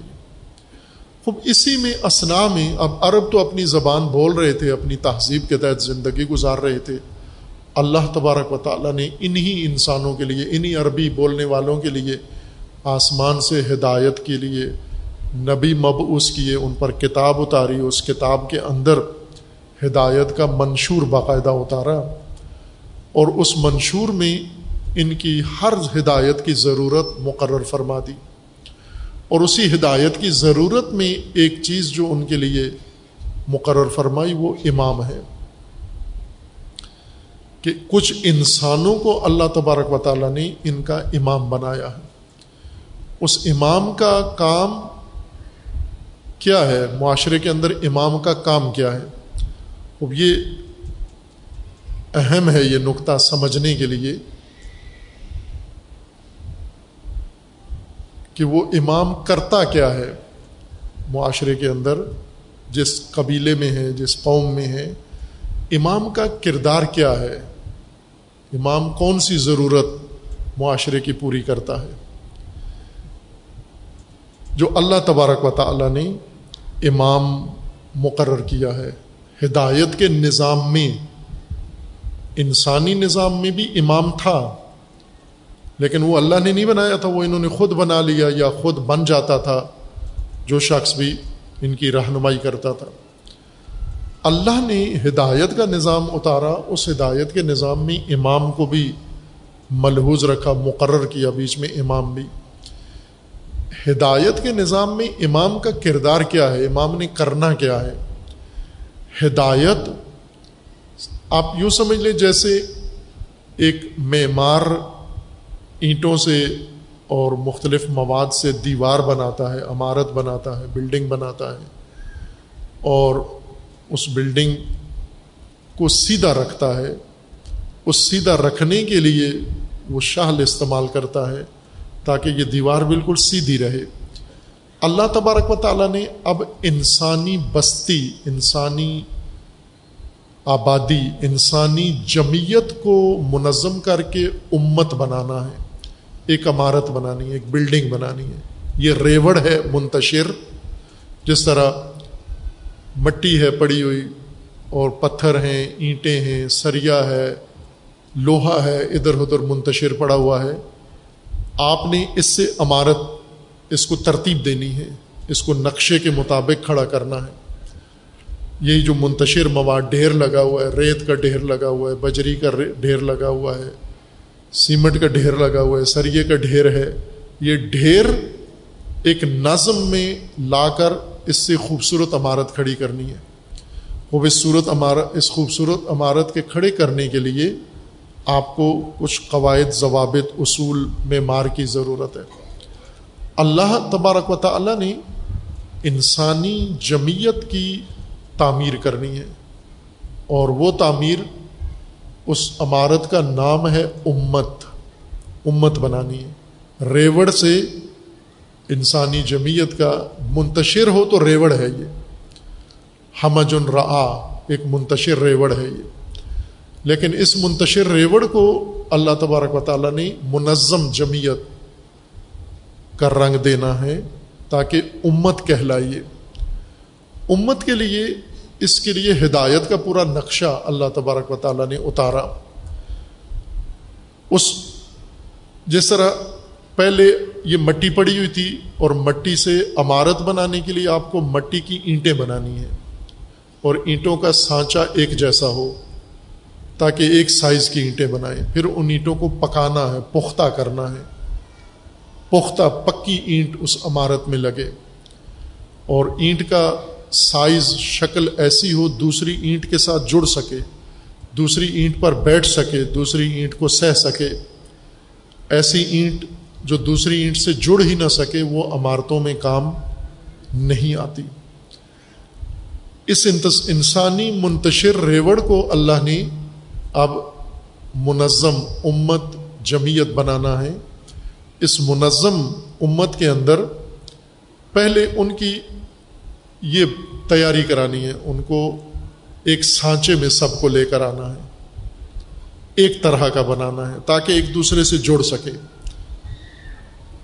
ایک ساتھ مربوط ہو سکیں ایک دوسرے کے ساتھ بیٹھ سکیں ایک دوسرے کے ساتھ مل کر ایک صف واحد، ایک دیوار بنا سکیں اور پھر اس کو جب بنانے کی باری آئے، یہ جب جمعیت تیار ہو جائے، آمادہ ہو جائے، اس کے لیے آمادگی کے لیے ہدایت کا مواد نازل کیا، تعلیم، تربیت جو المحم الکتاب والحکمہ یو ذکی ہم و یو طاہر ہم تطہیر، تزکیہ، تعلیم، کتاب و حکمت کی، یہ سب مرحلہ ہے اس بے ڈنگے موجود کو ڈھنگ کا بنانا، سائز کا بنانا، منظم بنانا، تراش خراش کرنا اس کی۔ جب یہ تراش خراش ہو جائے، اب اس کو جوڑ کے ایک امت واحدہ، ایک ملت واحدہ اس سے بنانا ہے۔ خوب، جب یہ ملت واحدہ بننی ہے، تو اس کو سب سے اہم چیز ضروری اس کے لیے یہ ہے کہ یہ ایک ایسی ہستی اس کے اندر ہو، انہی میں سے ہو کہ جو یہ سارا کام ان سے کروائے، ان کی تراش خراش بھی کرائے، ان کو ترتیب بھی دے، ان کو جوڑے بھی اور ان کو سیدھا بھی رکھے۔ یعنی وہ شاقول بھی ہو ان کا، وہ شاہل بھی ہو ان کا، کہ سیدھی بنائے، ان کو بالکل سیدھ میں رکھائے، رکھے ان کو۔ ان کے اندر کجی نہ ہو، ٹیڑھا پن نہ ہو، اور ان کے اندر کوئی ایسی کھردرا پن نہ ہو۔ تاکہ ایک دوسرے کے ساتھ جوڑ نہ سکیں گے، ان کو مربوط کر کے بنا سکے اور پھر ان کو اس جہت میں بھی لے جا سکے جہاں ان کو پہنچنا ہے، جو ہدف ہے، اللہ تبارک و تعالیٰ نے ان کے لیے رکھا ہے، اس راستے پر ان کو چلا سکے، ان کی شخصیت بنا سکے، ان کی ذات بنا سکے اور ان کے جو انفرادی پہلو ہے، وہ ان کا حسین خوبصورت بنائے۔ اللہ کی ہدایت کے مطابق۔ پھر جب یہ انفرادی پہلو، یہ اینٹ بن جائے، پھر ان کو جوڑ کے ان سب سے ملا کر ایک امت بنائے واحد جو انہی سے مرکب ہو کر بنے اور دونوں مراحل میں ان کی رہنمائی کرے اور ان کو سیدھا رکھے۔ اللہ تبارک و تعالیٰ نے اس ہستی کو جس کے ذمہ یہ کام لگایا ہے، اس کا عنوان قرآن میں امام رکھا ہے۔ انی جا کا لنا سے امامہ یہ ناس ہے ابھی، یہ منتشر ریوڑ ہے۔ اس کو اب آپ نے امت بنانا ہے۔ امت کے لیے آپ اس کے امام ہیں۔ امام ہیں یعنی آپ اس کے پیشوا ہیں، آپ اس کے رہنما ہیں۔ آپ اس کا میزان ہیں۔ آپ اس کو بنانے کے لیے، آپ اس کو چلانے کے لیے، آپ اس کی رہنمائی کے لیے، اس کو مقصد تک پہنچانے کے لیے۔ اور اس کی ترکیب و تشکیل کے لیے آپ میزان ہیں، آپ اس کی شال ہیں، آپ اس کا پیمانہ ہیں۔ آپ نے یہ کام الہی نقشے کے مطابق اس جمعیت کو آپ نے بنانا ہے۔ اس وجہ سے اللہ تبارک و تعالیٰ نے اسے امام کا درجہ دے دیا ہے۔ اور اس کے بغیر یہ ہدف حاصل نہیں ہو سکتا۔ اور یہ کام اس کو کرنے کے لیے اس کو لوگوں کے اندر ہونا ضروری ہے۔ یوں نہیں ہے کہ وہ دور کسی جگہ پر ہو، لوگ کہیں اور ہوں، وہ کہیں اور ہو، اور وہ وہاں سے یہ کام کرے۔ نہ، یہ امامت نہیں ہو سکتی اس طرح سے۔ اور اس کے عنوان ہو سکتے ہیں امامت کے لیے، امت سازی کے لیے، جس طرح معمار، مستری ٹھیکے دار غائب ہو سکتا ہے، ٹھیکہ لے کے پاکستان میں سڑک کا خود دبئی چلا جائے، انگلینڈ چلا جائے۔ امریکہ چلا جائے، چیک وصول کر کے۔ خوب، یہ ٹھیکے دار یہ کام کرتے ہیں، لیکن مستری معمار یہ کام نہیں کرتا۔ اس کو تو جہاں پلاٹ ہے، وہاں ہونا چاہیے۔ معمار جس نے بنانا ہے، گھر بنانا ہے، عمارت بنانی ہے، وہاں پر ہونا چاہیے اس کو۔ اگر معمار یہ کہے کہ میں تو پلاٹ آپ کا وہاں ہے، میں کسی اور شہر میں ہوں اور آپ مطمئن رہیں کہ آپ کا پلاٹ بن جائے گا جب آپ ہے ہی نہیں ہیں، تو کیسے بنے گا یہ پلاٹ؟ آپ نے بنانا ہے، میں نے بنانا ہے، تو پھر آپ یہاں موجود ہونے چاہیے تاکہ آپ کے ہاتھوں سے یہ بنے۔ اور انسان کو اللہ تبارک و تعالیٰ نے اس طرح سے بنایا ہے، خلقت انسان کی ایسے ہے کہ انسان کی ذات کے اندر، شخصیت کے اندر اللہ تبارک و تعالیٰ نے امام کی پیروی، امام کی اقتدا، امام کی تأسی تأسی یہ لفظ سنیں، اس کو سمجھیں، اس کو استعمال کریں، بروئے کار لائیں۔ اسوا قرآن کریم میں ہے نا لقادقان لقم فی رسول اللہ اسوتن حسنا یہ آیت سنی ہوئی ہے نا آپ نے؟ کہ آپ کے لیے رسول اللہ کی ذات میں اسوائے حسنا ہے۔ سید الشہداء علیہ السلام نے کربلا میں ایک خطبہ دیا۔ اور ان لوگوں کو کہا، کوفیوں کو خطبہ دے کے فرمایا، لکم فی یا اسوا، میرے اندر، میری ذات تمہارے لیے اسوا ہے۔ اور ایسا ہی ہے، ہمارے لیے بھی اسوا ہے، تمام بشریت کے لیے۔ امام حسین علیہ السلاۃ وسلام کی ذات اسوا ہے۔ اسوا اس ماڈل کو کہتے ہیں جسے دیکھ کر اسی طرح کی دوسری چیز بنائی جائے معلوم نہیں اسکول میں تعلیم کے دوران آپ سے یہ کام کروایا گیا ہوگا کہ بیچ میں کوئی ٹیچر ڈرائنگ والا خصوصاً، ڈرائنگ کے لیے بیچ میں کوئی چیز رکھ کے کلاس کو گول دائرے میں بٹھا دیتے ہیں یا سامنے بٹھا دیتے ہیں، میز پہ کتاب رکھ دی، جگ رکھ دیا، گلاس رکھ دیا، گلدستہ رکھ دیا، پھر انہیں کہتے ہیں جس طرح سے دیکھ رہے ہو اسی طرح سے بناؤ اس کو۔ تو وہ جو رکھا ہوا ہے جس کو دیکھ کر بچے کاپیوں پہ گلدستہ بنا رہے ہیں، یہ اسوا ہے، یہ ان کا۔ اور بچے کیا کر رہے ہیں؟ اس کو دیکھ کر ویسا ہی گلدستہ بنا رہے ہیں، اس کو تأسی کہتے ہیں۔ اسوا کو دیکھ کر، اسوا یعنی ماڈل، نمونہ، پیٹرن۔ درست اس کے لیے ماڈل نہیں ہے، درست لفظ اس کے لیے آپ کی زبان میں پیٹرن ہے۔ یعنی وہ شے جو نمونے کے طور پر رکھی جاتی ہے تاکہ دوسرے اس کو دیکھ کر اسی طرح کی چیز خود بنائیں۔ یہ اسوا ہے۔ اور اگر آپ نے یہ کام شروع کیا، جیسا کہ آپ کرتے ہیں، مثلا ابھی جس نے گھر بنانا ہے تو وہ عموماً شہر میں، مختلف سوسائٹیوں میں یا نیٹ پہ دیکھتا رہتا ہے۔ کسی گھر کا ڈیزائن اس کو پسند آتا ہے تو وہ اسے اپنے پاس لوڈ کر لیتا ہے۔ اور پھر اس کے مطابق اپنا گھر بناتا ہے۔ یہی اس شخص نے کیا کیا؟ جو گھر اس نے لیا، ماڈل، ڈیزائن، جو اسوا ہے، اور جو اب یہ کر رہا ہے، اسی طرح کا گھر بنا رہا ہے، یہ تأسی کر رہا ہے۔ اس کو تأسی کہتے ہیں، سیرت اپنانا۔ اسوا کی سیرت ہے، شخصیت ہے، اس شخصیت کو اپنانا، اسے عربی زبان میں تأسی کہتے ہیں۔ اللہ تبارک و تعالیٰ نے اب انسانیت کی ہدایت کرنی ہے۔ انسانیت کی ہدایت کے لیے جہاں معرفت، علم، فرائض، ذمہ داریاں، حقائق، اعمال، بہت کچھ ہدایت کے اندر ضروری ہے، یہ سب کچھ۔ وہ سب کچھ رکھا ہے۔ اس سب کے ہدف کے نتیجے حاصل کرنے کے لیے ساتھ اسوا بھی رکھا ہے، ماڈل بھی رکھا ہے، پیٹرن بھی رکھا ہے۔ تاکہ جس کو دیکھ کر اسی جیسے یہ بنتے جائیں۔ انہوں نے اپنے آپ کو انسان بنانا ہے۔ یہ بات بھی ذہن میں رکھیں کہ قرآن کریم کے مطابق اللہ نے انسان کو انسان بنا کر نہیں پیدا کیا، بھیجا نہیں ہے، بلکہ انسان بننے کے لیے بھیجا ہے۔ ہم انسان بن کر نہیں آئے، بنے بنائے نہیں آئے۔ بلکہ بیج ہیں، ہم انسانیت کا بیج ہیں۔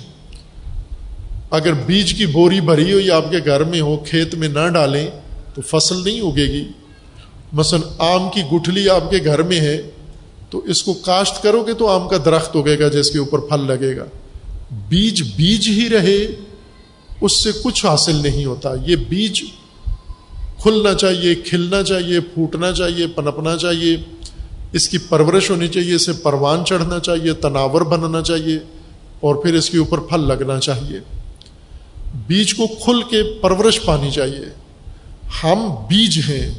جب بچہ پیدا ہوتا ہے، یہ بیج ہے انسانیت کا۔ ممکن ہے بیج ہی رہے سو سال تک، ساٹھ سال تک، ستر سال تک۔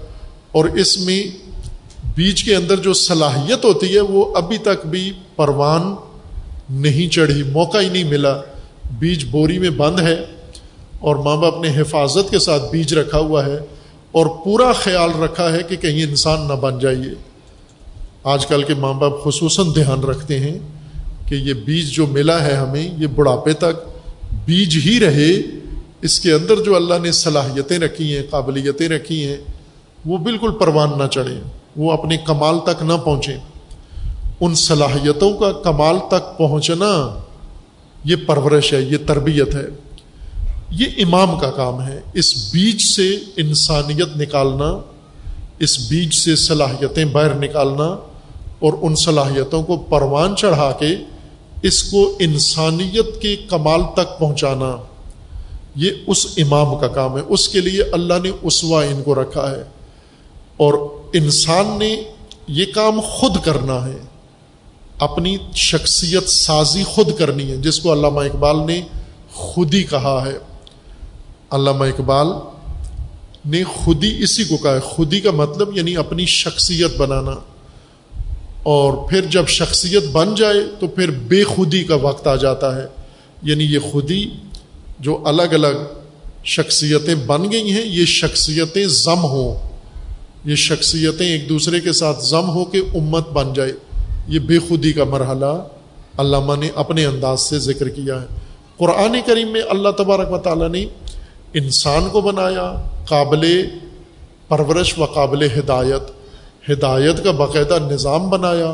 اس نظام کے اندر اللہ تبارک و تعالیٰ نے انسان کی ہدایت کا جو خوبصورت انتظام کیا، وہ امام مقرر کیا ان کے لیے۔ کہ امام وہ امام وہ ہستی ہے جسے اللہ تبارک و تعالیٰ نے اس کمال کے درجے تک پہنچا دیا ہے۔ انسانیت کے تمام پہلو، انسانی تمام صفات، انسانی تمام کمالات، انسانی تمام پہلو جس کے اندر اللہ نے پیدا کر کے، پروان چڑھا کے، مکمل و کامل کر دیے ہیں، وہ اللہ نے اسوا بنا دیا، اسے پیٹرن بنا دیا اور پھر ہمیں اس کے ارد گرد بٹھا دیا۔ اور کہا کہ تم نے اس کو دیکھ کر وہی بننا ہے جو یہ بنا ہوا ہے۔ اسی طرح سے تم نے کرنا ہے۔ اس لیے یہ تأسی کرنی ہے آپ نے امام علیہ السلام کی۔ پیروی، اتباع، اطاعت اور تأسی کرنی ہے۔ اسی جیسا بننا ہے آپ نے۔ خوب، یہ امام اللہ تبارک و تعالیٰ نے بنایا ہے۔ انسان اپنی پیدائش میں، اپنی فطرت میں، اپنی طبیعت میں، جبلت میں حتمن کسی کو دیکھ کر ہی بنتا ہے۔ پیٹرن اس کو چاہیے۔ کوئی شخص ایسا نہیں ہے جو امام کے بغیر ہو۔ امام رکھنا انسان کا فطری عمل ہے۔ مگر یہ کہ دماغی توازن اس کا ٹھیک نہ ہو، ذہنی توازن ٹھیک نہ ہو ہو جاتا ہے بسا اوقات۔ اگر اس حالت میں پہنچ گیا ہے تو اسے نہیں ضرورت کسی امام کی یا کسی پیٹرن کی، کسی اسوا کی، کسی ماڈل کی ضرورت نہیں ہے۔ لیکن اگر صحیح سالم ہے تو اس کو حتمن چاہیے امام۔ اب آپ توجہ کریں، ذرا غور کریں کہ امام ہماری زندگیوں میں ہیں یا نہیں ہیں۔ ہر ایک کی زندگی میں ہیں۔ مثلاً ہر پاکستانی ابھی مردم شماری ہوئی ہے۔ اس پر کسی کو اعتماد نہیں ہے، وہ صحیح ہوئی بھی نہیں ہے، اس کے اعداد و شمار بھی صحیح نہیں ہے۔ ویسے انہوں نے چوبیس کروڑ اور کتنے لاکھ اعلان کر دیا۔ یقیناً پچیس کروڑ سے زیادہ ہیں۔ جس ترتیب سے پاکستانی بڑھ رہے ہیں، پچیس کروڑ سے حتمن زیادہ ہیں۔ سیاسی وجوہات ہیں جس وجہ سے یہ اعلان نہیں کرتے۔ پچیس کروڑ انسانوں میں سے جو حواس باختہ ہیں، جن کا توازن ٹھیک نہیں ہے انہیں مستثنا کر دیں کتنے ہوں گے؟ ایک لاکھ ہوں گے۔ اس کے علاوہ یہ پچیس کروڑ انسان، ان میں بچے جو نابالغ، نافہم بچے ہیں، جو بالکل چھوٹے شیر خار ہیں، ان کو چھوڑ دیں۔ لیکن جو تھوڑے سے بچے چلنے پھرنے کے قابل ہو گئے، دو سال، ڈھائی سال کی عمر کے اور ان سے اوپر کے جتنے ہیں، ان سب کا امام ہے۔ کوئی پاکستانی ایسا نہیں ہے جو امام کے بغیر زندگی گزار رہا ہو۔ ایک فرد بھی ایسا نہیں ہے۔ سب امام رکھتے ہیں اپنا۔ چونکہ انسان ہے ہی ایسا کہ اس کو اپنی زندگی کے لیے اپنے امور کے لیے، اپنے معاملات کے لیے، اپنی شخصیت کے لیے، اپنے ماحول کے لیے، اپنے خاندان کے لیے اس کو ماڈل چاہیے۔ شعوری طور پر یا لاشعوری طور پر اس کو ماڈل کی ضرورت ہے اور رکھتے ہیں، سب اپنا اپنا ماڈل رکھتے ہیں۔ جو اس وقت جو کچھ ہے، جو فرد جیسا ہے، اس کی ہر چیز کاپی ہے کسی دوسرے ماڈل کی۔ آپ نے جو لباس پہنا ہوا ہے، یہ آپ پر الہام نہیں ہوا۔ یہ آپ نے کہیں سے ڈیزائن پسند کیا ہے اور بنایا ہے یہ لباس۔ درزی نے بنایا، لیکن پسند آپ کی ہے۔ آپ کو ایسا چاہیے۔ اس طرح کا لباس آپ چاہتے ہیں۔ آپ نے جو اپنے بالوں کی کٹنگ کرائی ہوئی ہے یہ آپ کے اپنے ذہن کی سوچ نہیں ہے کہ میرے بال کیسے ہوں۔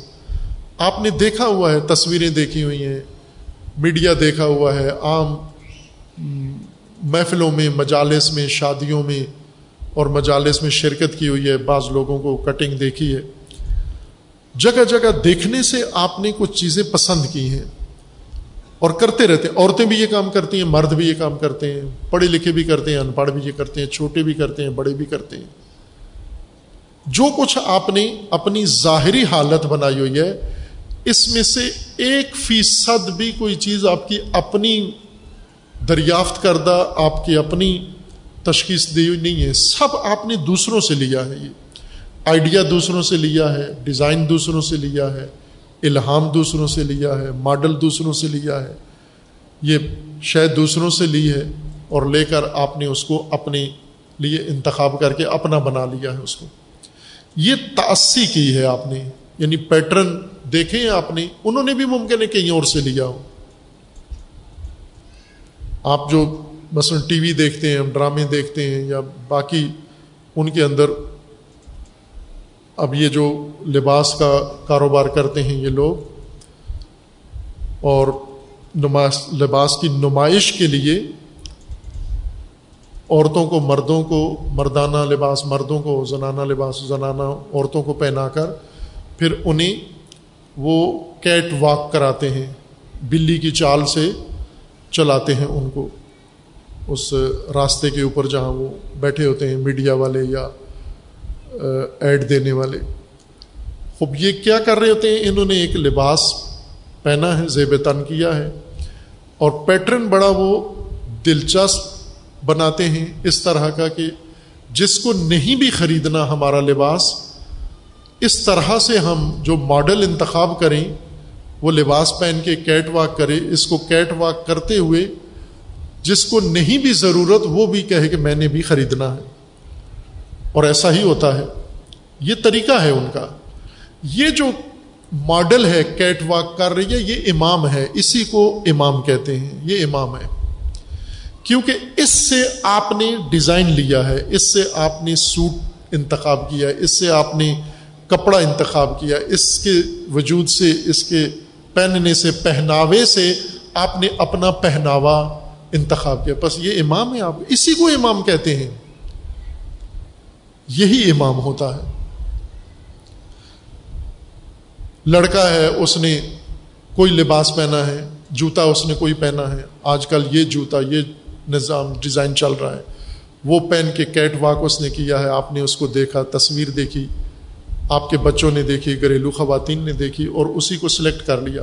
یہ جو وہ بن ٹھن کے آئے سامنے آپ کے اور پھر میڈیا اس کو دکھائے اور آپ اس کو منتخب کر لیتے ہیں یہ آپ کا عملی امام ہے، اصل امام یہ ہے آپ کی زندگی کا۔ یہ عورت امام ہے، یہ مرد امام ہے۔ اور پیچھے اس کے وہ انڈسٹری ہے امام ساز، امام بنانے والے سرمایہ دار۔ چونکہ وہ خود کیوں نہیں پہنا اس نے؟ فیکٹری کے مالک نے، مل کے مالک نے یہ جو معروف ملے ہیں کپڑے کی، ٹیکسٹائل کی، ان کا مالک اگر خود پہن کے آ جائے، یہی لباس کہ یہ میں نے نیا ماڈل لباس بنایا ہے، یہ آپ پہنے اس کی توند نکلی ہوئی آگے سے اور اس کے اوپر اس نے لپیٹا ہوا ہے کپڑا۔ اب درزی جتنی محنت سے بھی بنائی، لیکن اس نے جو جسم ہے، اس کا بنا ہوا چربی چڑھی ہوئی ہے۔ اس چربی کے اوپر کئی تھان لپیٹ دیں۔ تو اگر آپ کا ارادہ تھا بھی پہلے یہ کپڑا خریدنے کا، اب نہیں خریدیں گے آپ۔ وہ خود کیوں نہیں پہن کے آتا آگے؟ یہ صرف کپڑا آگے رکھ دے۔ کپڑا رکھ دے جی یہ نیا کپڑا ہم نے بنایا، یہ خرید لیں، آپ نہیں خریدتے۔ جب تک امام اس کو آپ کے سامنے پہن کر پیش نہ کرے۔ آپ اصل امام کے پیروکار ہیں۔ امام وہ پیٹرن، وہ ماڈل جس کو دیکھ کر انسان اس کی ادا اپناتا ہے۔ اس کا شخصیت، اس کی شخصیت اپناتا ہے، اس کا انداز اپناتا ہے۔ بس خاندان کے اندر کچھ افراد ہیں، دوسرے بچے یا ان کی طرح بول چال ان کی طرح ہے، جیسے تلفظ وہ کرتے ہیں، ایسے یہ بولتے ہیں۔ انہوں نے لاشعوری طور پر اس کو اپنے لیے پیٹرن بنا لیا ہے۔ یہ امام بن کے آ گیا۔ ایک امام نہیں آپ کی زندگی میں ایک فرد کی یا ایک خاندان کی زندگی میں ممکن ہے سینکڑوں امام ہوں۔ یہ ڈیزائن لباس کا یہ ایک امام سے آپ نے لیا ہے، جوتا ایک امام سے لیا ہے، بالوں کی کٹنگ ایک امام سے لی ہے، گھر کا ڈیزائن ایک امام سے لیا ہے، صوفہ ایک امام سے لیا ہے، کپڑا یہ پردہ ایک امام سے لیا ہے، میز، فرنیچر ایک امام سے لیا ہے۔ گاڑی ایک امام سے لیا۔ ہر چیز کسی نہ کسی جگہ دیکھ کر آپ نے اس سے آئیڈیا لے کر یہ کام کیا ہے۔ جس سے لیا ہے، اس کو امام اپنایا ہے، اس کو امام مانا ہے، اس کو امام بنایا ہے۔ اور نہ صرف ذہن میں عقیدے کا امام بنایا ہے، اپنی عملی زندگی کا امام بنایا ہے، اپنی زندگی اس کے کالب میں ڈال دی ہے۔ اسی جیسا اپنا گھر بنا لیا ہے۔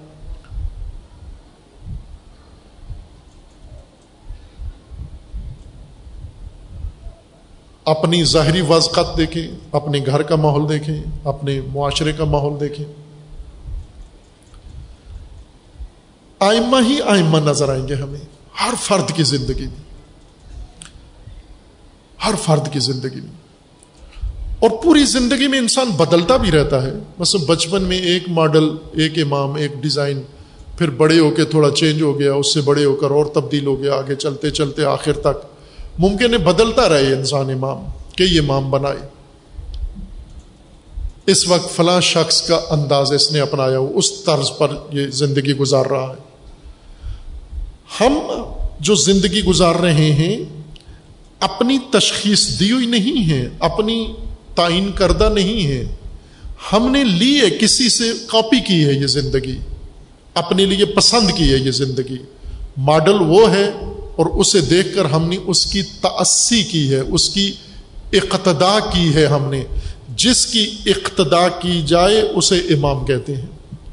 جس کی اقتدا کی جائے، جس کی تعریف کی جائے اسے امام نہیں کہتے۔ جس کی تعریف کی جائے اسے ممدوح کہتے ہیں۔ اسے محمود کہتے ہیں۔ حمد، مد جس کی کی جائے اس کو ممدوح کہتے ہیں۔ حمد جس کی کی جائے اس کو محمود کہتے ہیں، نعت جس کی کی جائے اسے منعود کہتے ہیں، توصیف جس کی کی جائے اس کو موصوف کہتے ہیں، اقتدا جس کی کی جائے اس جیسا بنا جائے اس کو امام کہتے ہیں۔ جس جیسا نظام بنائے وہ اس کو امام کہتے ہیں۔ بس کوئی بھی امام سے خالی نہیں ہے، سب امامت کے ساتھ زندگی گزار رہے ہیں۔ اب یہ دیکھنا ہے کہ یہ امام کون ہے ان کی زندگی کے، عملی زندگی کے، پریکٹیکل زندگی کے۔ آئمہ کون ہے آپ کے؟ خوب، ہمارا دعویٰ یہ ہے کہ اہل البیت، امام حسین علیہ السلام۔ خوب، ٹھیک ہے، شروع کر دیتے ہیں اپنے وجود سے ابھی۔ اپنے ہولیے سے شروع کر دیتے ہیں۔ امام حسین علیہ السلام کی طرح میرا ہولیا اپنی ذاتی زندگی سے شروع کر دیتے ہیں۔ امام حسین علیہ السلام والا ہے۔ امام علی علیہ السلام جیسی کون سی چیز ہے میری؟ امام علی مجھے پسند ہیں۔ جیسا کہ آپ کو بہت سارے پسند ہیں لوگ۔ مثلا آپ کو کرکٹ میں کوئی کھلاڑی پسند ہے؟ پاکستان کے کرکٹر میں سے۔ ہر پاکستانی کا کوئی نہ کوئی پسندیدہ کھلاڑی ہے، موجود ہے۔ لیکن آپ نے جو لباس پہنا ہوا ہے، اس جیسا تو نہیں پہنا ہوا۔ کرکٹر جیسا لباس نہیں پہنا ہوا۔ لباس آپ نے کسی اور کا پہنا ہوا ہے، ماڈل کسی اور کو بنایا ہے، کپڑے کے لیے، لباس کے لیے۔ اور تعریف کے لیے آپ نے ایک کرکٹر کا چن لیا ہے کہ میں نے پوسٹیں اس کی پڑھنی ہیں، تصویریں اس کی لینی ہیں، سیلفیاں اس کے ساتھ بنانی ہیں۔ لیکن میں نے اپنا انداز زندگی کا کسی اور کے ساتھ ملا کے رکھنا ہے۔ تو یہ کرکٹر جس کی آپ تعریفیں کر رہے ہیں، یہ آپ کا امام نہیں بنا۔ یہ آپ کا محبوب ہے، لیکن آپ کا پیشوا نہیں ہے زندگی کا۔ آپ کا رہنما نہیں ہے زندگی کا۔ چونکہ اس جیسا نہ اپنے بال کٹوائے ہیں، نہ اس جیسے لباس پہنتے ہیں، نہ اس جیسی حرکتیں کرتے ہیں، نہ اس جیسی کوئی چیز ہے آپ کے پاس۔ آپ کے پاس جو زندگی ہے، وہ تو کسی اور سے لی ہوئی ہے آپ نے۔ یہ تعریفوں کے لیے ہے، یہ محبت کے لیے ہے، یہ عقیدت کے لیے ہے۔ یہ محبوب ہے آپ کا، حب ہے آپ کی اس سے۔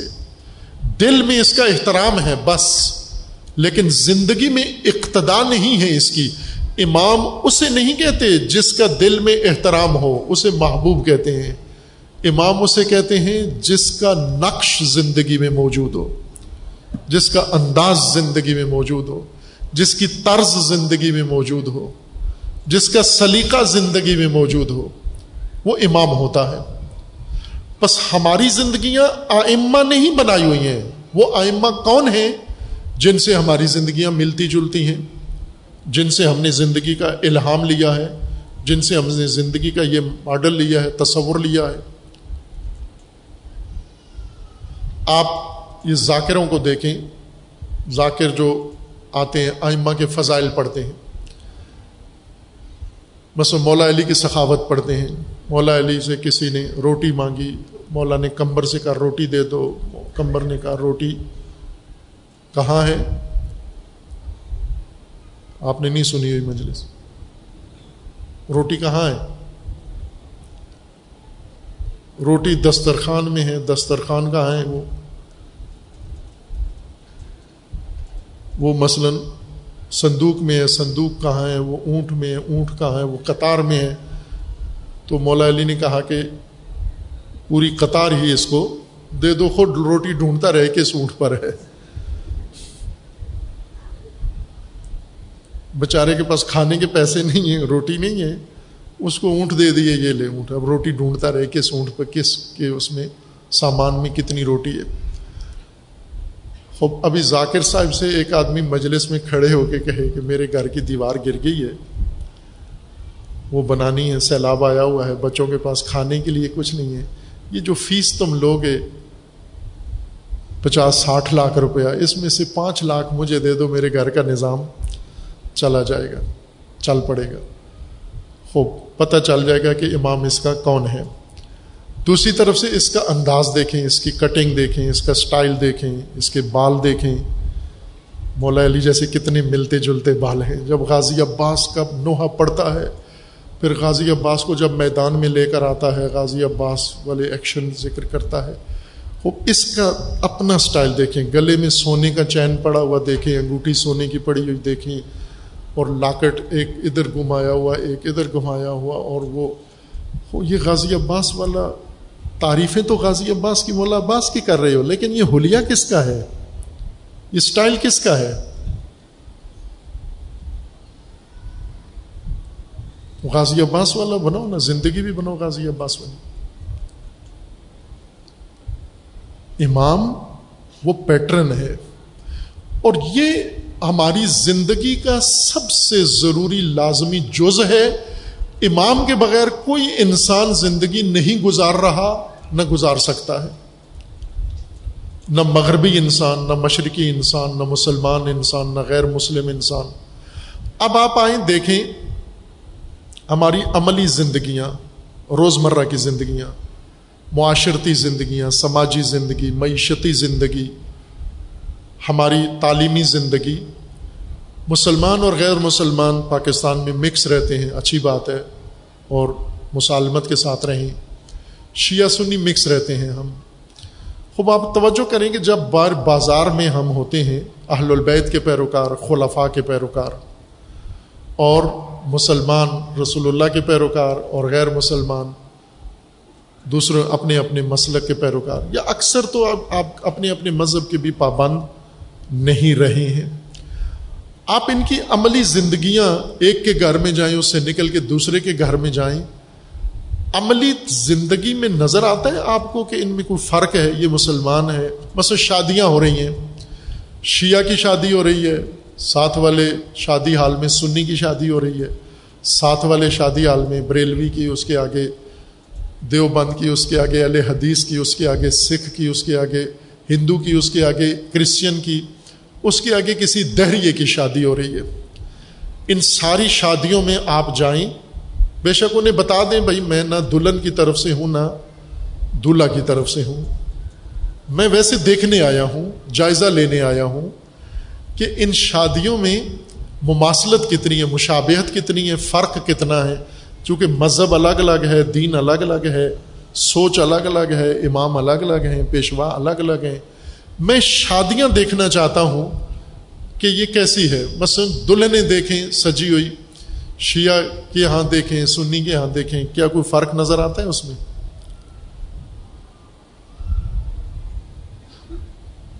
دلہا کو دیکھیں، جہیز دیکھیں، مہمان دیکھیں، ولیمہ دیکھیں، باقی کا روفر دیکھیں، ڈھول دیکھیں۔ کوئی فرق ہے کسی میں خوب اب ہیں الگ الگ دین الگ الگ مسلک و مذہب ہے، لیکن شادی سب ایک جیسی کر رہے ہیں۔ خوب، یہ شادی کیوں کر رہے ہیں الگ الگ آپ؟ مثلا شیعہ کو تو مولا علی جیسی شادی کرنی چاہیے، مولا حسین جیسی شادی کرنی چاہیے۔ سنی کو حضرت عمر کی طرح شادی کرنی چاہیے۔ وہابی کو اپنے پیشوا کی طرح شادی کرنی چاہیے۔ بریلوی کو اپنے غوث پاک کی طرح شادی کرنی چاہیے۔ چونکہ امام یہ ہیں، پیشوا یہ ہیں، تو پیشوا شادی میں کیوں نہیں بنا پیشوا آپ کا؟ یہاں اقتدا کیوں نہیں کی آپ نے؟ اس لیے کہ وہ پیشوا تعریفوں کے لیے ہیں، محبتوں کے لیے ہیں۔ دل ہمارے ان کے ساتھ ہیں، زندگیاں ان کے ساتھ نہیں گزار رہے۔ دل ان کے ساتھ ہیں ہمارے۔ محبت ان کے ساتھ ہے ہماری۔ یہ بزرگ ہیں، یہ روحانی ہیں، یہ بڑی شخصیات ہیں۔ لیکن ہمارے جو زندگی کے نمونے ہیں، ماڈل ہیں، وہ ایک ہی ہے۔ وہ شادی کا ماڈل ایک ہے۔ خوب، آپ سارے شادی حال میں آ گئے ہو۔ شادی حال میں شادیاں، کس امام نے شادی حال میں خود شادی کی؟ اپنے بچوں کی شادی کروائی ہے، ذہن میں آتا ہے کوئی. شادیاں کی ہیں نا اہل البیت نے؟ کہاں کی ہیں؟ کیسے کی ہیں؟ کس سے کی ہیں؟ جہیز کس نے دیا ہے؟ دلہن نے دیا ہے؟ دلہا نے دیا ہے؟ ہے اہل البید کے بارے میں کچھ علم؟ آپ تو کر رہے ہو یہاں پر. اس کا مطلب یہ ہے کہ عملی زندگی میں جو اقتدا ہو رہی ہے وہ ایک امام کی ہو رہی ہے۔ یہ ساری قوم ایک امام کی پیروکار ہے۔ وہ امام کون سا ہے؟ جس کے ماڈل پر یہ کام کر رہے ہیں۔ اور یہ جو تقسیم ہوئی ہوئی ہے، ہندو، سکھ، کرسچین، یہ انہوں نے ویسے لڑنے کے لیے ایک دوسرے سے بڑاس نکالنے کے لیے تقسیم کی ہوئی ہے۔ ورنہ ان کے عملی زندگی میں جا کر دیکھیں، ان کی دکانوں پہ چلے جائیں۔ شیعہ کی دکان پہ جائیں، بریلوی کی دکان پہ جائیں، یہ سارے دکاندار کوئی نہ کوئی مذہب تو رکھتے ہیں نا۔ آپ کپڑے والی کی دکان میں جائیں، کسی لاہور کی معروف کپڑے کی دکانیں ہیں، آپ اس میں چلے جائیں۔ کسی نہ کسی مذہب کا تو ہوگا۔ آپ دیکھیں کپڑا بیچنے کا انداز ان کا۔ آپ کو کتنا سچ بولتے ہیں کپڑا بیچتے ہوئے، کتنا، کس سٹائل سے کپڑا بیچتے ہیں۔ شیعہ کی دکان پہ جائیں، امام علی کے طریقے پر کپڑا بیچ رہے ہیں۔ پہلے سنت کی دکان پہ جائیں، حضرت عمر کے طریقے پر کپڑا بیچ رہے ہیں۔ اور بریلوی کی دکان پہ جائیں، غوث پاک کے طریقے پر کپڑا بیچ رہے ہیں۔ کیسے بیچتے ہیں؟ کپڑے خریدتے ہیں نا یہ ریڑھی والے، یہ گاڑیوں والے، یہ ٹیکسیوں والے کسی نہ کسی مذہب کے تو ہیں نا پیروکار یہ۔ لیکن یہ عمل ان کے رویے۔ آپ کالجوں، یونیورسٹیوں میں چلے جائیں، لڑکیاں، لڑکے سارے، کسی نہ کسی مذہب کے پیروکار ہیں۔ شیعہ لڑکی ہے، کیا پہنا ہوا ہے تو نے؟ سنی لڑکی نے کیا پہنا ہوا ہے؟ دیوبندی لڑکی نے کیا پہنا ہوا ہے؟ بریلوی لڑکی نے کیا پہنا ہوا ہے؟ ہندو نے کیا پہنا ہوا ہے؟ سکھ نے کیا پہنا ہوا ہے؟ کرسچین نے کیا پہنا ہوا ہے اس لڑکی نے؟ ان کے چہرے دیکھیں، چہروں سے لگتے ہیں یہ۔ مثلا کلاس میں جاتے ہی پتہ چل جائے یہ مولا علی کا پیروکار ہے، یہ اسٹوڈنٹ۔ یہ ٹیچر یونیورسٹی کے اندر یہ مولا علی کا لگتا ہے ہمیں۔ ہے کوئی ایسا؟ عمل آپ جو زندگی کا پیٹرن ہے وہ ایک ہے ہمارا۔ ہم سب ایک یکساں طور پر زندگی گزار رہے ہیں۔ ایک جیسی زندگی گزار رہے ہیں۔ ہمارے رویے ایک جیسے ہیں۔ ہمارے معیارات ایک جیسے ہیں۔ ہمارے پیمانے ایک جیسے ہیں۔ ہمارے زندگی کے انداز و طرز ایک جیسی ہے۔ ہم ایک جیسی مشابہ زندگی گزار رہے ہیں۔ محرم میں آ کے بگڑ جاتے ہیں۔ محرم میں یہ شیعہ ہو جاتا ہے، وہ سنی ہو جاتا ہے۔ یہ مولا علی کی، مولا حسین کی مجلس میں آ جاتا ہے، وہ کہتے ہیں، نہیں، یہ یوم عمر ہے، آج پہلی محرم ہے۔ محرم میں ان کو مذہب، اپنا اپنا امام یاد آ جاتا ہے۔ وہ امام ہے آپ کے اگر وہ امام ہے تو دکان میں کیوں نہیں ہے وہ امام تیرا؟ گھر میں کیوں نہیں ہے وہ امام تیرا؟ یونیورسٹی میں کیوں نہیں ہے امام تیرا؟ لباس میں تیرا امام کیوں نہیں ہے؟ شادی میں وہ تیرا امام کیوں نہیں ہے؟ تعلقات میں وہ تیرا امام کیوں نہیں ہے؟ تعلیم میں وہ تیرا امام کیوں نہیں ہے؟ رویے میں وہ تیرا امام کیوں نہیں ہے؟ کاروبار میں وہ تیرا امام کیوں نہیں ہے؟ بس اس کا مطلب ہے کہ وہ امام نہیں ہے۔ امام وہ ہے جس کے طرز پر زندگی گزار رہے ہو آپ۔ اور وہ امام آپ کی زندگی میں گھسا ہوا ہے۔ اور اس امام کے بغیر آپ زندگی گزار ہی نہیں سکتے۔ امام زندگیوں کا حصہ ہے، جز ہے۔ وہ پیٹرن، وہ ماڈل۔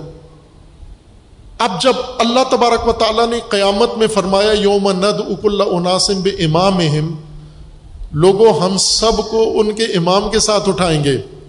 خوب یہ شیعہ خوش ہو جاتے ہیں، ہمیں تو مولا علی کے ساتھ اٹھائیں گے۔ وہ مولا علی امام ہیں آپ کے۔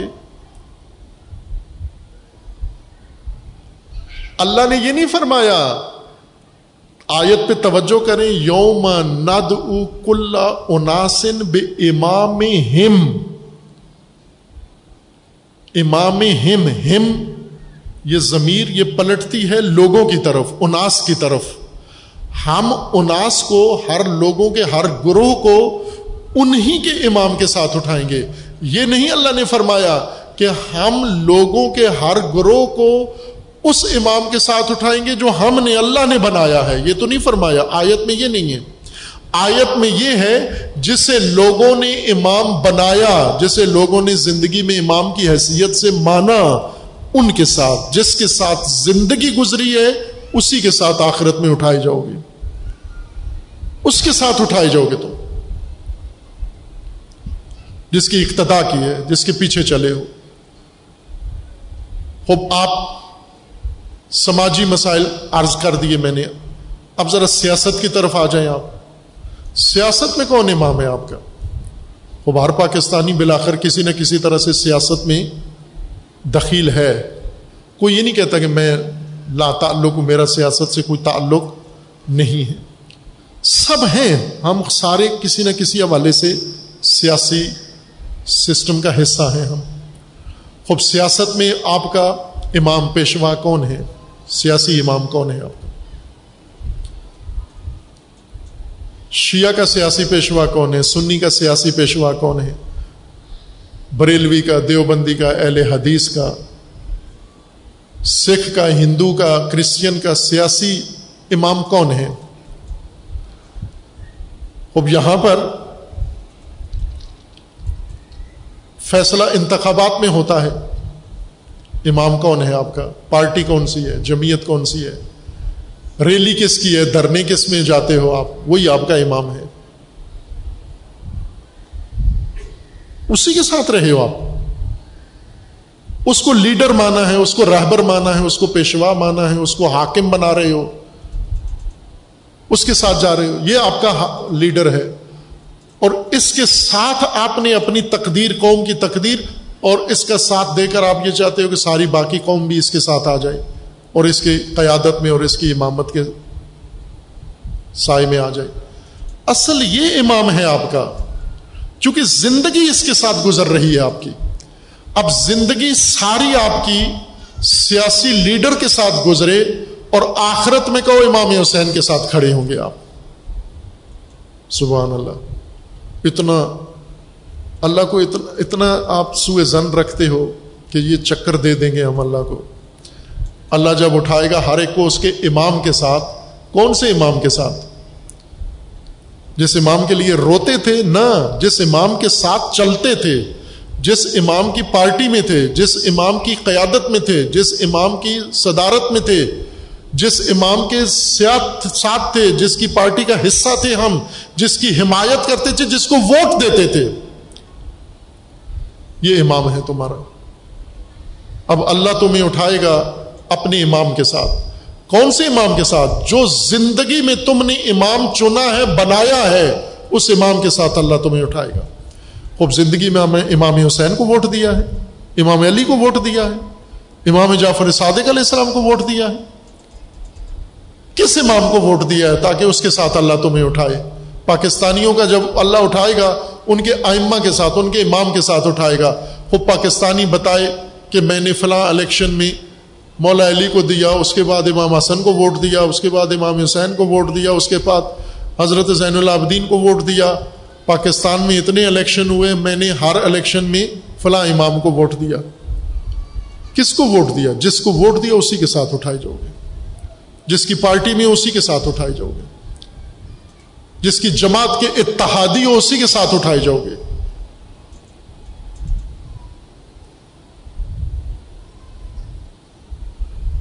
یہ کیسے ممکن ہے کہ آپ امام دنیا میں کوئی اور اختیار کیا ہوا اور آخرت میں تمنا یہ کہ امام علی کے ساتھ اٹھائے جائیں ہم؟ بھلے سیاست میں امام علی کے ساتھ اٹھ سکتے ہو، اگر زندگی میں آج سیاست امام علی والی کرو، آج امام حسین کی سیاست کرو۔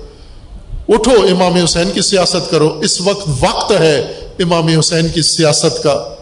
اسی محرم میں شیعہ اٹھے قیام کرے اور اعلان کر دے۔ جس طرح امام حسین علیہ السلام نے فرمایا تھا، لا یوبا لا یوبا مسلی لمسل ہی مجھ جیسا اس جیسے کی بیعت نہیں کرے گا۔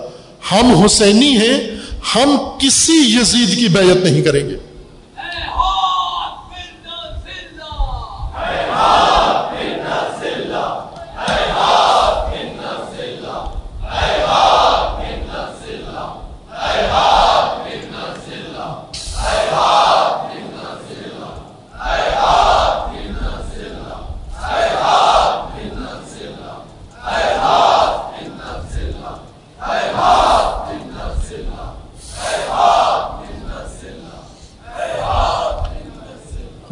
سیاست کرو امام حسین کی۔ امام حسین کا قیام سیاسی تھا۔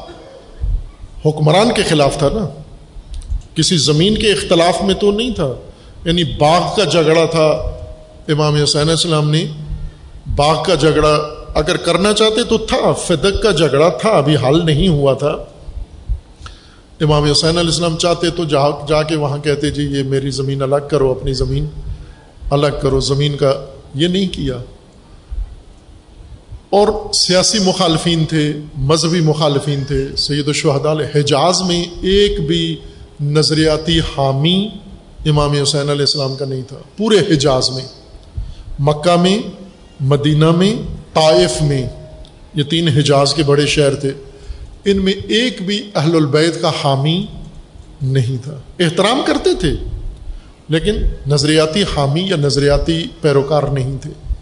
لیکن ان کے خلاف امام نے جنگ نہیں کی۔ یہ نہیں کہا کہ فرقہ وارانہ جنگ کرتا ہوں میں۔ جو میرے مسلک اور میرے مذہب پہ نہیں ہے، میں ان کے خلاف اعلان جنگ کرتا ہوں۔ حکمران کے خلاف جنگ کی۔ حکمران کے خلاف جنگ، حکمران کا انکار، حکمران کی مخالفت سیاست ہی ہوتی ہے۔ اس کو اور کیا کہتے ہیں آپ؟ سیاست ہی کہتے ہیں نا اس کو۔ اور خالیات، بغیر انصار کے مخالفت کرنا، یہی سیاست ہے۔ سید الشہدا کی یہ سیاست کرو نا آپ۔ آپ کہتے ہو ہم تھوڑے ہیں۔ کتنے تھوڑے ہو؟ اتنے تھوڑے ہو جتنے امام حسین کے ساتھ تھوڑے سے بندے تھے۔ اتنے ہو یا اس سے بھی کم ہے تم تم؟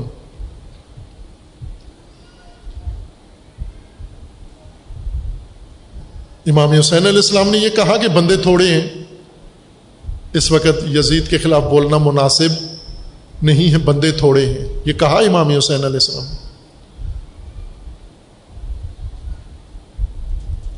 امام حسین علیہ السلام تو نہیں کہ بندے تھوڑے ہیں۔ امام نے انکار کر دیا اس تابوت کا۔ یزیدیت کا انکار کر دیا۔ نہیں کرتا ہوں بیعت اس کرو، یہ سیاست کرو امام حسین علیہ السلام۔ اگر یہ سیاست کی قیامت میں اللہ امام حسین کے ساتھ اٹھائے گا، لیکن اگر ماتم حسین کا کیا، گریا حسین کا کیا، آنسو حسین کے بہے، مجلس حسین کی شرکت کی، لیکن ووٹ تاحود کو دیا۔ حمایت تاحود کی کی، سیاست تاحود کی کی۔ کھڑے یزید کے ساتھ ہوئے، فاسق و فاجر کے ساتھ کھڑے ہوئے۔ پھر قیامت میں اللہ حسین کے ساتھ نہیں اٹھائے گا۔ امام حسین علیہ السلام، آپ مجھے یہ بتائیں کہ سید الشہداء علیہ السلام کے قیام کے وقت کتنے شیعہ تھے اس وقت زمین پہ؟ بہتر تھے یا زیادہ تھے؟ صرف بہتر شیعہ تھے۔ کوفہ میں کوئی شیعہ نہیں تھا بسرا میں شیعہ نہیں تھے۔ باقی شہروں میں شیعہ تھے نا؟ مدینہ میں تو تھے امام حسین علیہ السلام کے، بہت سارے ماننے والے تھے۔ لیکن یہ کربلا میں نہیں تھے۔ کہیں تو تھے، جب کربلا میں نہیں تھے، کہیں تو تھے۔ اب اللہ ان کو کس کے ساتھ اٹھائے گا؟ جو کربلا میں امام کے ساتھ نہیں تھا، اب قیامت میں اللہ ان کو کس کے ساتھ اٹھائے گا؟ اس کوفی کو کس کے ساتھ اٹھائے گا؟ امام حسین کے ساتھ اٹھائے گا۔ جو زندگی میں امام کے ساتھ کھڑا نہیں ہوا، لیکن یہ توقع رکھتا ہے کہ چونکہ میں رویا آپ کے لیے ہوں، اس لیے قیامت میں مجھے اللہ آپ کے ساتھ اٹھائے گا۔ اللہ نے فرمانا ہے کہ جس کے لیے روتے ہو وہ امام نہیں ہوتا، وہ محبوب ہوتا ہے۔ جس کے ساتھ کھڑے ہوتے ہو وہ امام ہوتا ہے۔ کھڑے کس کے ساتھ ہوئے تم؟ قیام کس کے ساتھ کیا؟ حمایت کس کی کی تم نے؟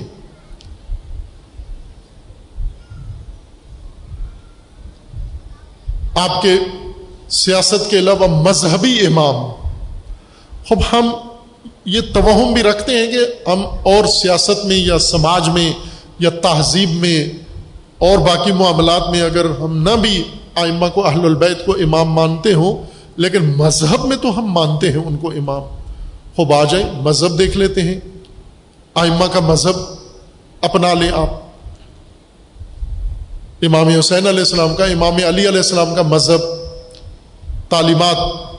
امام آئمہ یسنا اشر کی تعلیمات۔ مذہب دیکھ لیں، آپ کس کے ساتھ کھڑے ہوئے ہیں؟ امام علی کے ساتھ کھڑے ہوئے ہیں۔ اگر امام علی کے ساتھ کھڑے ہوئے ہیں، تو دوسرے امام علی کے پیروکار کے دشمن کیوں ہیں؟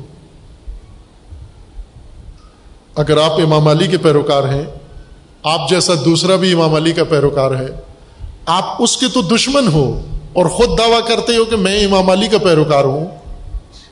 اگر علی کے پیروکار ہو، علی علیہ السلام کے راستے پر ہو تو جو علی کے راستے پر ہے، پھر اس، وہ تو آپ کو پیارا ہونا چاہیے، وہ تو آپ کو عزیز ہونا چاہیے، وہ تو آپ کا بھائی ہونا چاہیے۔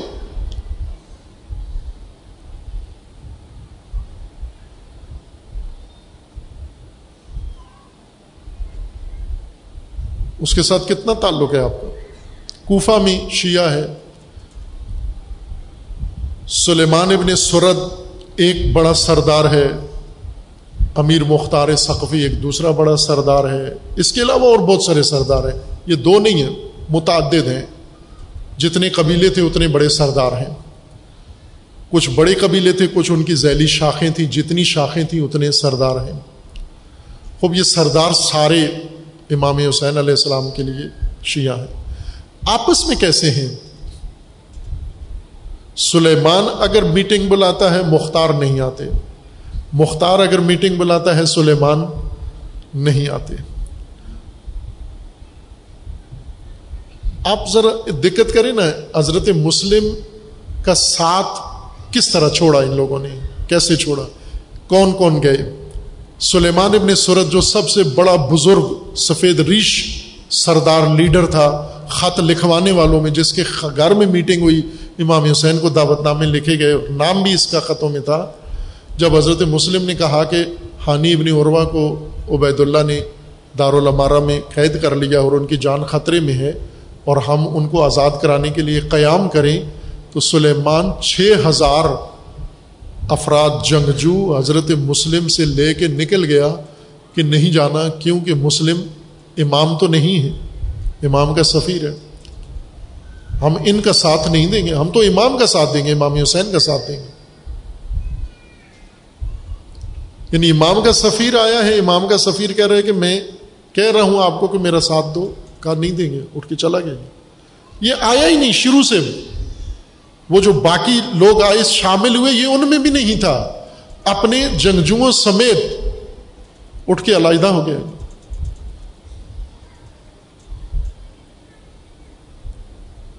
دوسرے جو آئے، وہ ایک ایک کر کے وہ بھی مغرب کی نماز تک سارے تتر بتر ہو گئے۔ کہاں جا کھڑے ہوئے؟ اب یہ کہہ سکتے ہیں ہم امام حسین علیہ السلام کے ساتھ اٹھائے جائیں گے۔ آپس میں بات چیت ہی نہیں ان کی۔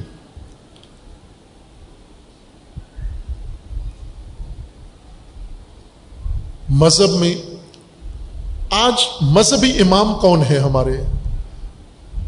یہ ذہن میں رکھ لیں، مذہبی امام کون ہے مذہبی امام اصل میں وہ ہیں روز مرہ مذہب میں جن کے نام کے گرد گھومتے ہو، یا ہم کوئی مجتہد ہوگا، یا مرجع تقلید ہے، یا آپ کے علاقے کا پیش نماز ہوگا، یا آپ کا کوئی خطیب ہے، یا کوئی ذاکر ہے، یہ آپ کا مذہبی امام ہے۔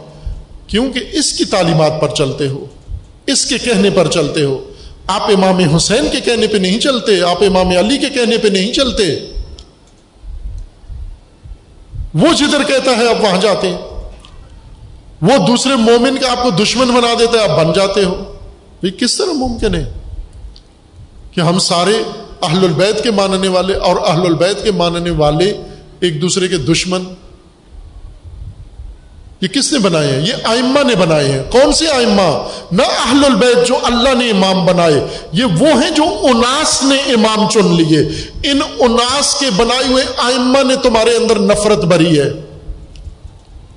ابھی مجالس ہو رہی ہیں، ممبروں کے اوپر ہو۔ جن، جس گفتگو کو سنو گے، اسی سے متاثر ہو کے۔ انہی مجالس کے اندر اب رجحان بنایا جائے گا۔ ووٹ کس کو دینا ہے؟ ہر خطیب کے کہنے پہ ووٹ دو گے، یہ امام ہے آپ کا، یہ خطیب امام ہے آپ کا۔ یہ آپ کو نفرت کروائے گا۔ کس سے نفرت کروائے؟ رہبر سے نفرت کروائے گا۔ امام خمینی سے نفرت کروائے گا۔ علماء سے نفرت کروائے گا۔ نفرت کرتے جاؤ۔ تو امام علی نہیں ہے، یہ ذاکر آپ کا امام ہے، یہ خطیب آپ کا امام ہے۔ اس کے ساتھ اٹھائے جاؤ گے۔ یوم ند اکل اناسن بے امام ہم ہر گروہ کو، لوگوں کے ہر گروہ کو ہم اس کے امام پیشوا کے ساتھ اٹھائیں گے۔ کون سا پیشوا جس کے ساتھ زندگی گزاری ہے؟ زندگی میں جس کے ساتھ جڑے رہو گے، آخرت میں اسی کے ساتھ اٹھائے جاؤ گے۔ یہ آیا کریمہ یونی کس وقت آخرت میں جا کر ہمیں ایک حقیقت بیان کر رہی ہے۔ یہ آیا کریمہ ہماری زندگی کے لیے ہے کہ جب آخرت میں اپنے پیشوا کے ساتھ اٹھائے جاؤ گے تو زندگی بھی اسی کے ساتھ گزارو۔ جس کے ساتھ زندگی گزارو گے، اسی کے ساتھ آخرت ہے تمہاری۔ زندگی کسی کے ساتھ گزارو، آخرت کسی کے ساتھ چلے جاؤ۔ یہ ہمارے ذہنوں میں یہ بات ڈالی گئی ہے کہ قبر میں ہم معاملہ بدل دیں گے۔ دنیا آزادی سے عیش سے گزارو۔ قبر میں جا کر جب ہم جائیں گے تو وہاں مولا آ کر فرشتوں کو فرشتے کاپیاں لے آئیں گے، کتابیں لے آئیں گے، ریکارڈ، فائلیں، ساری لے آئیں گے اور پکڑنے آ جائیں گے۔ حساب کتاب کے لیے من کر نکیر آ جائیں گے۔ اٹھو، یہ جرم کیا ہے انہیں؟ خوب اس وقت مولا علی قبر میں آ جائیں گے۔ کیوں آئے ہو؟ یہ یہ مجرم آیا ہے۔ مولا علی کہیں گے، تمہیں پتہ نہیں یہ کون ہے یہ؟ یہ میرا ماننے والا ہے۔ چلو نکلو، کس کو؟ قبر سے بھاگو۔ اس طرح کی داستانیں سب نے بنائی ہوئی ہیں۔ وہ میں نے کلپ سنا بریلوی عالم کا، تو وہ غوث پاک کے بارے میں یہی کہہ رہا تھا کہ ایک شخص مر گیا، فرشتے آگے انہوں نے پکڑ لیا۔ حساب کتاب کے لیے فرشتے روح لے کے جا رہے ہیں، اب قبض کر کے روح لے کے، پیک کر کے جا رہے ہیں اللہ کی طرف کے روح۔ تو بیچ میں غوث پاک کو پتہ چلا کہ آپ کا مرید مر گیا ہے، فوت ہو گیا ہے۔ تو اس کی جان اس کو زندہ کرنا ہے۔ غوث پاک فوراً مداخلت کی اور فرشتوں سے کہا کہ یہ روح واپس کرو۔ اس سے نہیں مرنا ابھی۔ اس کا وقت نہیں ہوا۔ اللہ نے حکم دیا ہے، مرو، لے آؤ اس کو۔ وہ کہا، میں کہہ رہا ہوں کہ نہیں مرنا۔ باہر کے اب جھگڑا ہو گیا فرشتوں کا، غوث پاک کا۔ تو انہوں نے، فرشتوں نے، اللہ نے کہا کہ ابھی تک کیوں نہیں لے کر آئی روح اس کی؟ کہا کہ وہ راستے میں کوئی رکاوٹ آ گئی ہے۔ کوئی مسئلہ پیش آ گیا کیا مسئلہ پیش آیا؟ انہوں نے کہا کوئی بندہ بیچ میں آ گیا اور کہتا ہے کہ یہ روح نہیں لے کے جانا۔ تو انہوں نے پوچھا فرشتوں سے کہ کیا ماجرا ہے؟ تو انہوں نے کہا جی کہ یہ بندہ آ گیا یہ روک رہا ہے، کہتا ہے کہ یہ روح میں نہیں لے کے جانے دوں گا۔ تو اللہ تعالیٰ نے پوچھا کون ہے؟ تو انہوں نے کہا عبد القادر نام ہے اس کا۔ تو کہا رہنے دو، اس یہ آ گیا ہے، بیچ میں آ گیا ہے، تو غوث پاک آ گئے، تو بس ختم اب۔ اب اللہ بھی اس روح کو قبض نہیں کر سکتا نوز باللہ۔ خوب، یہ داستانیں یہ نہیں کہ شیعہ بنائیں تو ہم خوش ہو جائیں، سنی بنائیں تو ہم بگڑ جائیں۔ غوث پاک کی ہو تو ہمارا منہ بن جائے، اور علی پاک کی ہو تو ہم کہیں کہ یہ ٹھیک ہے، یہ ہو سکتا ہے۔ علی پاک روح روک سکتے ہیں، وہ نہیں روک سکتے نہ عزیز من، اللہ نے ہر ایک کو اس کے امام کے ساتھ رکھنا ہے۔ کون سا امام جس کے ساتھ زندگی گزری ہے؟ اور زندگی آئمہ ہی کے ساتھ گزر رہی ہے ہماری۔ وہ آئمہ جو ہم نے خود بنا لیا، یہ ماڈل۔ ہر ایک نے زندگی میں ایک اپنا طریقہ بنایا ہوا ہے۔ ہر ایک ایک طریقے سے زندگی گزار رہا ہے۔ کوئی کس کو کاپی کر رہا ہے، کوئی کس کو کاپی کر رہا ہے، کوئی کس کو کاپی کر رہا ہے۔ کوئی بدماشوں کی طرح زندگی گزار رہا ہے، کوئی وڈیروں کی طرح زندگی گزار رہا ہے، کوئی سرداروں کی طرح زندگی گزار رہا ہے، کوئی لوفروں کی طرح زندگی گزار رہا ہے۔ کوئی کسی ایکٹر کی طرح زندگی گزار رہا ہے، کوئی کسی ایکٹریس کی طرح زندگی گزار رہی ہے۔ بیچ میں رونے کے لیے بی بی زہرا کو رونے کے لیے آ جاتے ہیں۔ پھر یہ خوش ہو جاتے ہیں کہ آخر میں ہمیں اللہ بی بی زہرا کے ساتھ ہماری خواتین کو اٹھائے گا۔ اب تمہارے گھر دیکھ کر دیکھیں کس سے بی بی زہرا سے ملتے جلتے ہیں؟ تمہارا لباس بی بی زہرا سے ملتا جلتا ہے۔ تمہاری زندگی بی بی زہرا سے ملتی جلتی ہے۔ اگر لے آؤ اپنی زندگیوں میں بی بی زہرا کو لے آؤ، اللہ آخرت میں تمہیں بی بی زہرا کے ساتھ اٹھا دے گا۔ تم زندگیاں ان کے ساتھ گزارو۔ تم زندگیاں البید کے ساتھ گزارو، اللہ البید کے ساتھ تمہیں آخرت میں اٹھا دے گا۔ امام علیہ السلام نے فرمایا، امام دو ہیں۔ امام ہدایت کا ہے اور امام ضلالت کا ہے۔ ہدایت کے آئمہ پر جنہوں نے اجابت کی ہے دنیا میں، جنہوں نے زندگی ہدایت کے اوپر گزاری ہے، آئمہ ہدایت کے کہنے پر، انہیں اللہ آئمہ ہدایت کے ساتھ اٹھائے گا۔ لیکن جنہوں نے زندگی امام جہالت اور ضلالت کے ساتھ گزاری ہے، ان کو امام ضلالت کے ساتھ اٹھایا جائے گا۔ یوں نہیں کہ جو اللہ نے امام بنایا ہے، ان ساری جمعیت کو اللہ کے ساتھ ان کے ساتھ اٹھایا جائے گا۔ جنہوں نے ان کے ساتھ زندگی گزاری ہے، انہیں اٹھایا جائے گا۔ اب کتنے لوگ ہیں امام زین العابدین کے ساتھ ان کو اٹھایا جائے گا؟ امام حسن کے ساتھ کتنے لوگ اٹھائے جائیں گے؟ آپ خود اب اندازہ لگا لیں۔ امام حسن علیہ السلام کتنے لوگ اٹھائے جائیں گے امام حسن کے ساتھ؟ کتنے امام حسین کے ساتھ؟ اور کتنے امام زمانہ کے ساتھ اٹھائے جائیں گے؟ امام زمانہ کے ساتھ کتنے شیعہ اٹھائے جائیں گے؟ کس پارٹی کے؟ یہ زندگیاں امام زمانہ کے ساتھ اٹھائی جائیں گی۔ پہلے امام زمانہ کو زندگی میں تو لاؤ اپنی، پھر اللہ انہیں آخرت میں تمہارے ساتھ اٹھا دے گا۔ اور اگر وہ زندگی میں بھی امام ہو جائیں آخرت میں بھی امام ہو جائیں یہ نجات ہے، سعادت ہے دین کی بھی اور دنیا کی بھی، دنیا کی بھی اور آخرت کی بھی سعادت ہے یہ۔ امامت کا موضوع، ابھی ہم نے صرف وہ جو ہمارے ذہنوں میں تصور ہے کہ امامت اہل البیت علیہ السلام کی ہے جو قرآن نے امامت کا نقشہ پیش کیا ہے، اس کے مطابق ابھی باس باقی ہے، وہ انشاءاللہ آپ کی خدمت پیش کریں گے۔ سلوات پڑھیے محمد والے محمد۔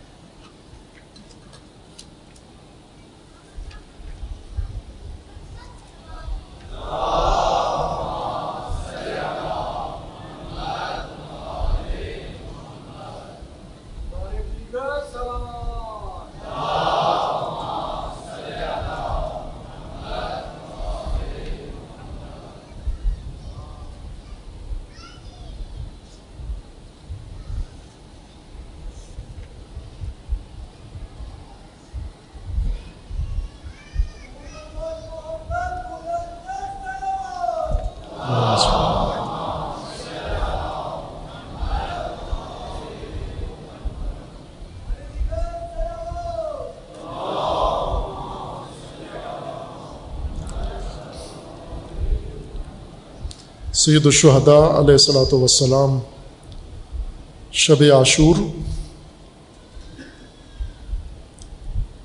مرحوم شیخ مفید رحمۃ اللہ علیہ کی روایت کے مطابق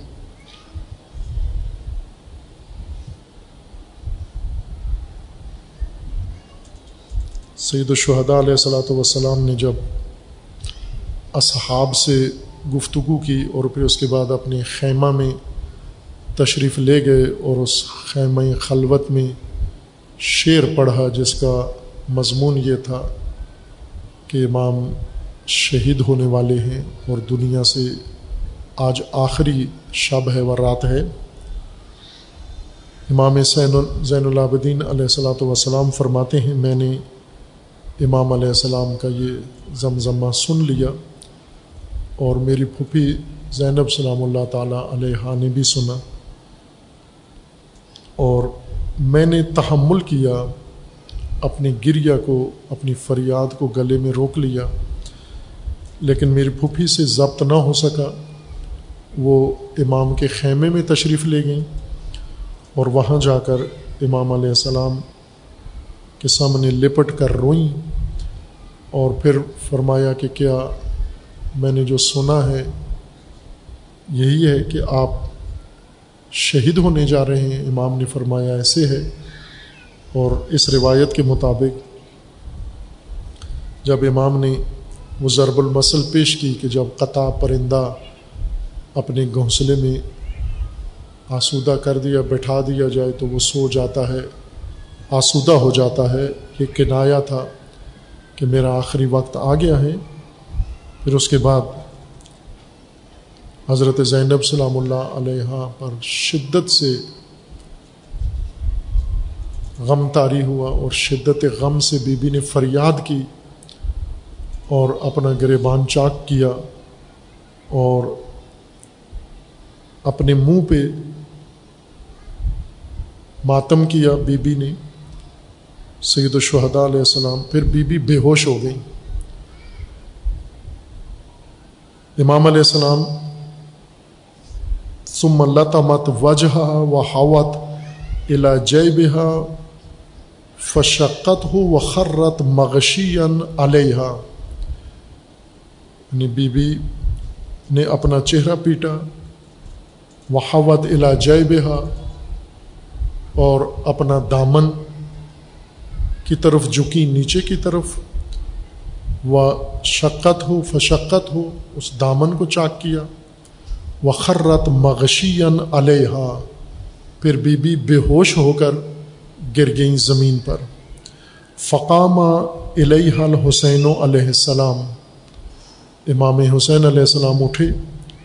فصب اللہ وجہ الما امام حسین علیہ السلام نے بی بی جو شدت غم کی وجہ سے بے ہوش ہو گئی تھیں، بی بی کے اوپر پانی چھڑکا۔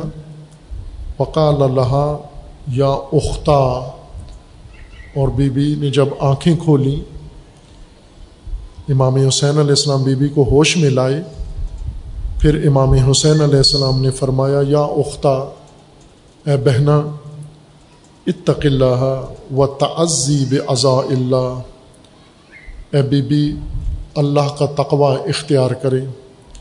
و تعزی بضاء اللہ۔ اور اضا اور اپنا سوگ اللہ کے سامنے پیش کریں۔ و علمی ان اہل الارض یموتون و اہل السما لا یبقون اے بہنا آپ جان لیں کہ زمین میں سے کسی نے باقی نہیں رہنا۔ سب نے اس زمین سے اٹھنا ہے، جانا ہے اور اہل سما سے بھی کسی نے باقی نہیں رہنا۔ وہ ان کل شعین حالکن اللہ وجہ اللہ اللہ خلق الخلق بقدرت اور ہر شے ختم ہو جائے گی سوائے وجہ اللہ کے۔ وہ اللہ جس نے ہر خلقت کو، ہر مخلوق کو خلق کیا ہے۔ وہ یب اصل خلق و یعودون اس نے ہر خلقت کو خلق کر کے پھر اس کو موت سے ہمکنار کرنا ہے۔ اور موت سے ہمکنار کر کے دوبارہ اسے اٹھانا ہے۔ وہ ہوا فرد وحدہ، اور وہ فقط اللہ کی ذات ہے۔ اس کے علاوہ کسی نے باقی نہیں رہنا، سب نے فنا ہو جانا ہے۔ ابھی خیر منی، اے بہنا آپ میرے لیے اتنی شدت سے رو رہی ہیں جبکہ میرے بابا علی مجھ سے بہتر تھے۔ اور وہ اس زمین سے چلے گئے، اس دنیا سے چلے گئے، اللہ کے پاس چلے گئے۔ وہ امی خیر منی، اور میری ماں فاطمہ زہرا سلام اللہ علیہ جو مجھ سے بہتر تھیں اور وہ بھی اس دنیا سے چلی گئیں اور اللہ کے پاس چلی گئیں۔ وہ آخی خیر منی، اور میرے بھیا حسن علیہ السلام، وہ بھی مجھ سے بہتر تھے، خیر تھے۔ اور وہ بھی اس دنیا سے چلے گئے۔ ولی ولی کل مسلم بے رسول اللہ صلی اللہ علیہ و علیہ اس اے بہنا میرے لیے بھی، آپ کے لیے بھی اور ہر مسلمان کے لیے رسول اللہ صلی اللہ علیہ و علیہ وسلم کی ذات میں اور سیرت میں اسوا ہے، نمونہ ہے، ماڈل ہم سب کا رسول اللہ صلی اللہ علیہ وآلہ وسلم ہے فضا بحادہ اس طرح تسلی دی۔ اعضا تعزیت کی، تسلی دی، ڈارس دی۔ سید الشہداء علیہ السلام نے جناب زینب سلام اللہ تعالی علیہ کو۔ وقال اللہ یا یا اخیت و انی اقسم تو فبری و قسمی۔ لا تشقی علیہ جیبا، توجہ فرمائی امام حسین علیہ السلام، شب عاشور، جب بہن نے شہادت کی خبر سنی، شدت غم سے بے ہوش ہو گئیں، امام ہوش میں لائے، اور پھر اس کے بعد نصیحتیں کیں، وصیتیں کیں، اور اب وہ وصیت فرما رہے ہیں، یا اخیہ تو، اے میری پیاری بہن، اخیہ، تصغیر کے ساتھ لاڈ اور پیار کے لیے عربی زبان میں بولا جاتا ہے۔ اے میری پیاری بہن، انی اقسم تو فبر ریو قسمی۔ میں قسم دیتا ہوں آپ کو۔ میں حسین آپ کو قسم دیتا ہوں، بی بی زینب کو۔ لا تشقی علیہ جیبا۔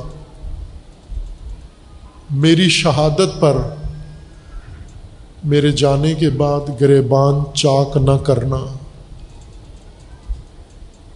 میرے جانے کے بعد ہرگز گریبان چاک نہ کرنا۔ ولا تخمشی علیہ وجہ اور میری شہادت کے بعد، میری گردن کٹ جانے کے بعد، میری لاش پائمال ہو جانے کے بعد، میری پیاری بہنا ہرگز میرے غم میں اپنے چہرے پہ نہ پیٹنا، اپنے چہرے پہ تماچے نہ مارنا، گریبان چاک نہ کرنا، اپنے چہرے پہ میں قسم دیتا ہوں آپ کو۔ چونکہ اس وقت رواج تھا عرب، تہذیب کا یہ رواج تھا کہ کوئی بھی فوت ہو جاتا، قتل نہ بھی ہو، اگر طبی موت بھی مر جاتا تھا، تو خواتین خصوصاً اس کے خاندان کی یا ناحیات کہا جاتا تھا ان عورتوں کو نوہگر عورتیں جنہیں ناحیات کہا جاتا تھا۔ ان کا طریقہ یہی تھا، ازاداری کا، ازا کا، تعزیت کا اور سوگوار خاندان کو تسلیت کہنے کا وہ جمع ہوتی گروپ کی صورت میں اور آ کر عربی شعر پڑھتی، دکھیا، بین پڑھتی۔ پھر اس کے بعد وہ یہی کام کرتی تھیں۔ اپنے چہرے پیٹتی تھیں اور اپنے سینے پیٹتی تھیں۔ تو امام علیہ السلام نے فرمایا، یہ جو لوگ کر رہے ہیں پہلے سے، یہ آپ نے نہیں کرنا۔ ہرگز میرے اوپر یہ کام نہ کرنا آپ۔ لا تخمشی علیہ وجہ ولا تد علیہ بل ویل وصبور اد انا حلق تو اے بی بی، میری پیاری بہنا جب میں قتل ہو جاؤں، جب میں شہید ہو جاؤں، جب میری گردن کٹ جائے۔ ولا تد علیہ بل ویل وصبور ہرگز اپنے لیے اللہ تبارک و تعالی سے مصیبت طلب نہ کرنا، یہ نہ کہنا کہ اے خدایا، یہ مصیبت اتنی بڑی ہم پر نازل ہو گئی ہے کہ اے خدایا، اب ویل ہو، اب واویلا واویلا جو ہم کہتے ہیں، واویلا، یہ ویل سے ہی نکلا ہے۔ ویل طلب، مصیبت طلب کرنے کو کہتے ہیں۔ کبھی انسان اپنے لیے جب شدید دکھ آ جاتے ہیں، گھیر لیتے ہیں انسان کو، انسان کے اوپر بہت شدید صدمہ آ جاتا ہے تو انسان بے بس ہو کر اپنے لیے مصیبت طلب کرتا ہے، خواہش کرتا ہے، میں مر جاؤں، میں نہ رہوں، میں مٹ جاؤں، میرا خاتمہ ہو جائے۔ اس طرح کی باتیں کرتے ہیں۔ امام نے فرمایا، ہرگز یہ نہ کہنا۔ میری شہادت کے بعد یہ نہ کہنا۔ کہ اللہ ہمیں مٹا دے، ہمیں ختم کر دے، اب ہم کیا کریں؟ یہ نہ کہنا۔ واویلا اسی کو کہتے ہیں۔ واویلا یعنی مصیبت کی دہائیاں دینا اور مصیبت طلب کرنا۔ کبھی انسان دوسروں کے لیے مصیبت طلب کرتا ہے۔ جس طرح قرآن میں بھی ہے یا جس طرح عربی محاوروں میں ہے، امام حسین علیہ السلاۃ وسلام نے بھی جگہ جگہ فرمایا ہے وے علاقہ تیرے اوپر مصیبت نازل ہو، تو ہلاک ہو جائے۔ یہ نفرین کے طور پر ہے، یہ بد دعا کے طور پر ہے۔ یہ اظہار بیزاری کے طور پر دوسرے فرد کو کہا جاتا ہے، ویلا کا۔ یعنی کبھی اپنے لیے انسان طلب کرتا ہے، وا ویلا کرتا ہے، ویلن ویلن، وا ویلا۔ یہ ایک انداز ہے، عربی طریقہ ہے۔ ہم اپنی زبان میں کرتے ہیں۔ یہ سید الشہدا نے فرمایا، یہ نہ کرنا میرے بعد آپ۔ و صبور ادا انا اہلک تو سم جا ابہا حتیٰ اجلا سہا اندی سید الشہدا علیہ السلام نے تسلی دی، دلاسا دیا، ڈھارس دی وسیعت کی اور خصوصاً یہ وسیعت کی کہ ہرگز گریبان چاک نہیں کرنا، دامن چاک نہیں کرنا شدت غم سے۔ جیسے ہوتا ہے، کپڑے پھاڑ دیتے ہیں، خواتین ہوں یا مرد ہوں، کبھی شدت غم میں یہ کام کرتے ہیں۔ یہ نہیں کرنا۔ اپنے عزیزوں کا غم ہو یا کوئی بھی غم ہو، اہل البیت فرماتے ہیں یہ کام نہ کرنا، یہ نہیں ہے۔ گریبان چاک کرنا، کپڑے پھاڑنا، غم کا اظہار، یہ اہل البیت کا پسندیدہ طریقہ نہیں ہے۔ اور اب فقی احکام اس کے ہیں فقہ نے ذکر کیے ہیں کہ وہ آیا جائز ہے یا ناجائز ہے۔ لیکن سید الشہداء علیہ السلام بی بی کو قسم دے کر فرما رہے ہیں کہ بی بی قسم ہے تجھے میری کہ یہ کام نہ کرنا آپ میرے بات اور دوسرا ویل و صبور طلب نہ کرنا اور اپنے چہرے پہ پیٹنا نہیں ہے آپ نے۔ سما پھر امام سید ساجدین علیہ السلاۃ وسلام فرماتے ہیں کہ امام علیہ السلام نے بی بی کو تسلی دی، ڈھارس دی اور پھر اس کے بعد میرے پاس بٹھا دیا۔ امام سید ساجدین علیہ السلام بیمار تھے، بستر پہ تھے، وہاں پر بٹھا دیا۔ سم خرجا الا اصحاب ہی پھر امام علیہ السلام اس خیمے سے نکلے۔ بی بی کو بٹھا کر امام کے پاس فمر رحم یقرب بعضهم بیوتهم من بعض۔ پھر امام علیہ السلام نے جب دیکھا کہ کل باقاعدہ جنگ ہونی ہے، قتال ہونا ہے، تو اپنی جو خیمے پہلے سے نصب کیے ہوئے تھے، وہ جنگی ترتیب کے لیے خیمے نہیں تھے۔ چونکہ اس وقت جنگ کا فیصلہ کن جنگ کا ماحول نہیں تھا۔ اب امام علیہ السلام نے وہ خیمے تبدیل کروائے اور جنگی ترتیب سے خیمے لگوائے، بیچ میں بیویوں کے خیمے رکھے اور اس کے تین طرف امام علیہ السلام نے اصحاب کے اور اہل البید کے خیمے نصب فرمائے۔ فمرحم یقرب بعضهم بیوتهم من بعد امام نے فرمایا کہ خیمے جو بیچ میں فاصلے ہیں خیموں کے درمیان، یہ ختم کر کے ایک دوسرے کے ساتھ جوڑ دو، ایک خیمے آپس میں جوڑ دو۔ وہ ید خلو الطنابا بادہ فی بادن اور ایک خیمے کی رسی دوسرے خیمے کے اندر جا کر باندھو۔ یعنی اس طرح سے اس اس طرف کے خیمے کی رسی اس طرف کے خیمے میں ہو، اس طرف کے خیمے کی رسی اس طرف کے خیمے میں، تاکہ یہ بھی ایک رکاوٹ بن جائے کہ خیموں کے بیچ میں سے گزرنا ہو، گلی نہ ہو۔ وہ این یقون بین البیوت اور امام نے فرمایا، اور خود تم ان خیموں کے درمیان جو فاصلے ہیں اصحاب کو فرمایا، ان فاصلوں کے درمیان کھڑے ہو جاؤ۔ مرد خیمے قریب کر کے خیموں کے فاصلوں میں کھڑے ہو جائیں بیچ میں، درمیان میں۔ فیستقبلون القوم من وجہ واحد، تاکہ ایک جانب سے ہم ان کا سامنا کریں۔ یہ نہ ہو کہ ہر طرف سے ہم پر وار کریں۔ اس طرح سے خیمے لگوائے کہ تین طرف سے امام نے ان کو محفوظ بنا دیا۔ تاکہ صرف دشمن کی طرف ایک رخ رہ جائے اور دشمن اس طرف سے آئے اور ہم اس کا سامنا کریں۔ ول بیوت و من ورا اہم ہم اس طرح سے ہوں کہ دشمن جب سامنے سے آئے تو خیمے ہماری پشت پر ہوں۔ ہم خیموں کے آگے ہوں، اس کے آگے دشمن ہو سامنے اور خیمے پیچھے ہوں۔ وہ انش ایمان و انشما الہم خیمے دائیں اور بائیں ہوں اور پچ پیچھے ہوں۔ قد خفت بہم الوجہ الدی ہم من ادو وہم چونکہ امام علیہ السلام کو معلوم تھا کہ دشمن کس طرح کا دشمن ہے۔ اس لشکر کے اندر ہر چند عمر سعد جیسے مکار، سیاس لوگ موجود تھے جو اندر سے درندے اور وحشی تھے، لیکن اوپر سے ایک شخصیت انہوں نے اپنی بنائی ہوئی تھی۔ اس عربی ماحول کے مطابق معذب شخصیت بنائی ہوئی تھی، لیکن اندر سے وحشی تھے۔ اور پھر جو باقی قبائل سے لوگ آئے ہوئے تھے، انتہائی پست گھٹیا اور کمینے لوگ آئے ہوئے تھے۔ اور امام علیہ السلام کو ان کی اس کمینگی کا علم تھا کہ میرے سامنے کوئی باوقار اور صاحب اقدار افراد نہیں ہیں کہ جنہیں خیال ہو کہ ہم نے خواتین کو، بچوں کو بچانا ہے، جو عام طور پر انسانی قدریں ہیں۔ عربوں کے اندر بھی یہ ماحول تھا کہ جب جنگیں ہوتی تھیں تو وہ جانوروں کو یا خواتین کو یا بچوں کو اور بوڑھوں کو نہیں چھیڑتے تھے، صرف جنگجو آپس میں ٹکراتے تھے۔ لیکن یہ طبقہ جو کربلا میں امام علیہ السلام کے مقابلے میں آیا، یہ حد درجہ کمینے، پست اور گھٹیا لوگ تھے یہ۔ ورج علیہ السلام الا مکان ہی امام علیہ السلام یہ نئی ترتیب خیموں کی بنوا کر پھر واپس اپنی جگہ پر واپس آ گئے۔ فقام اللہ کل یوسلی و یستغفر پھر باقی ساری رات امام نے نماز میں اور استغفار میں گزاری۔ و ید و تذرہ دعا کرتے رہے اور اللہ تبارک و تعالیٰ کی بارگاہ میں گڑ گڑاتے رہے، گریا و زاری کرتے رہے۔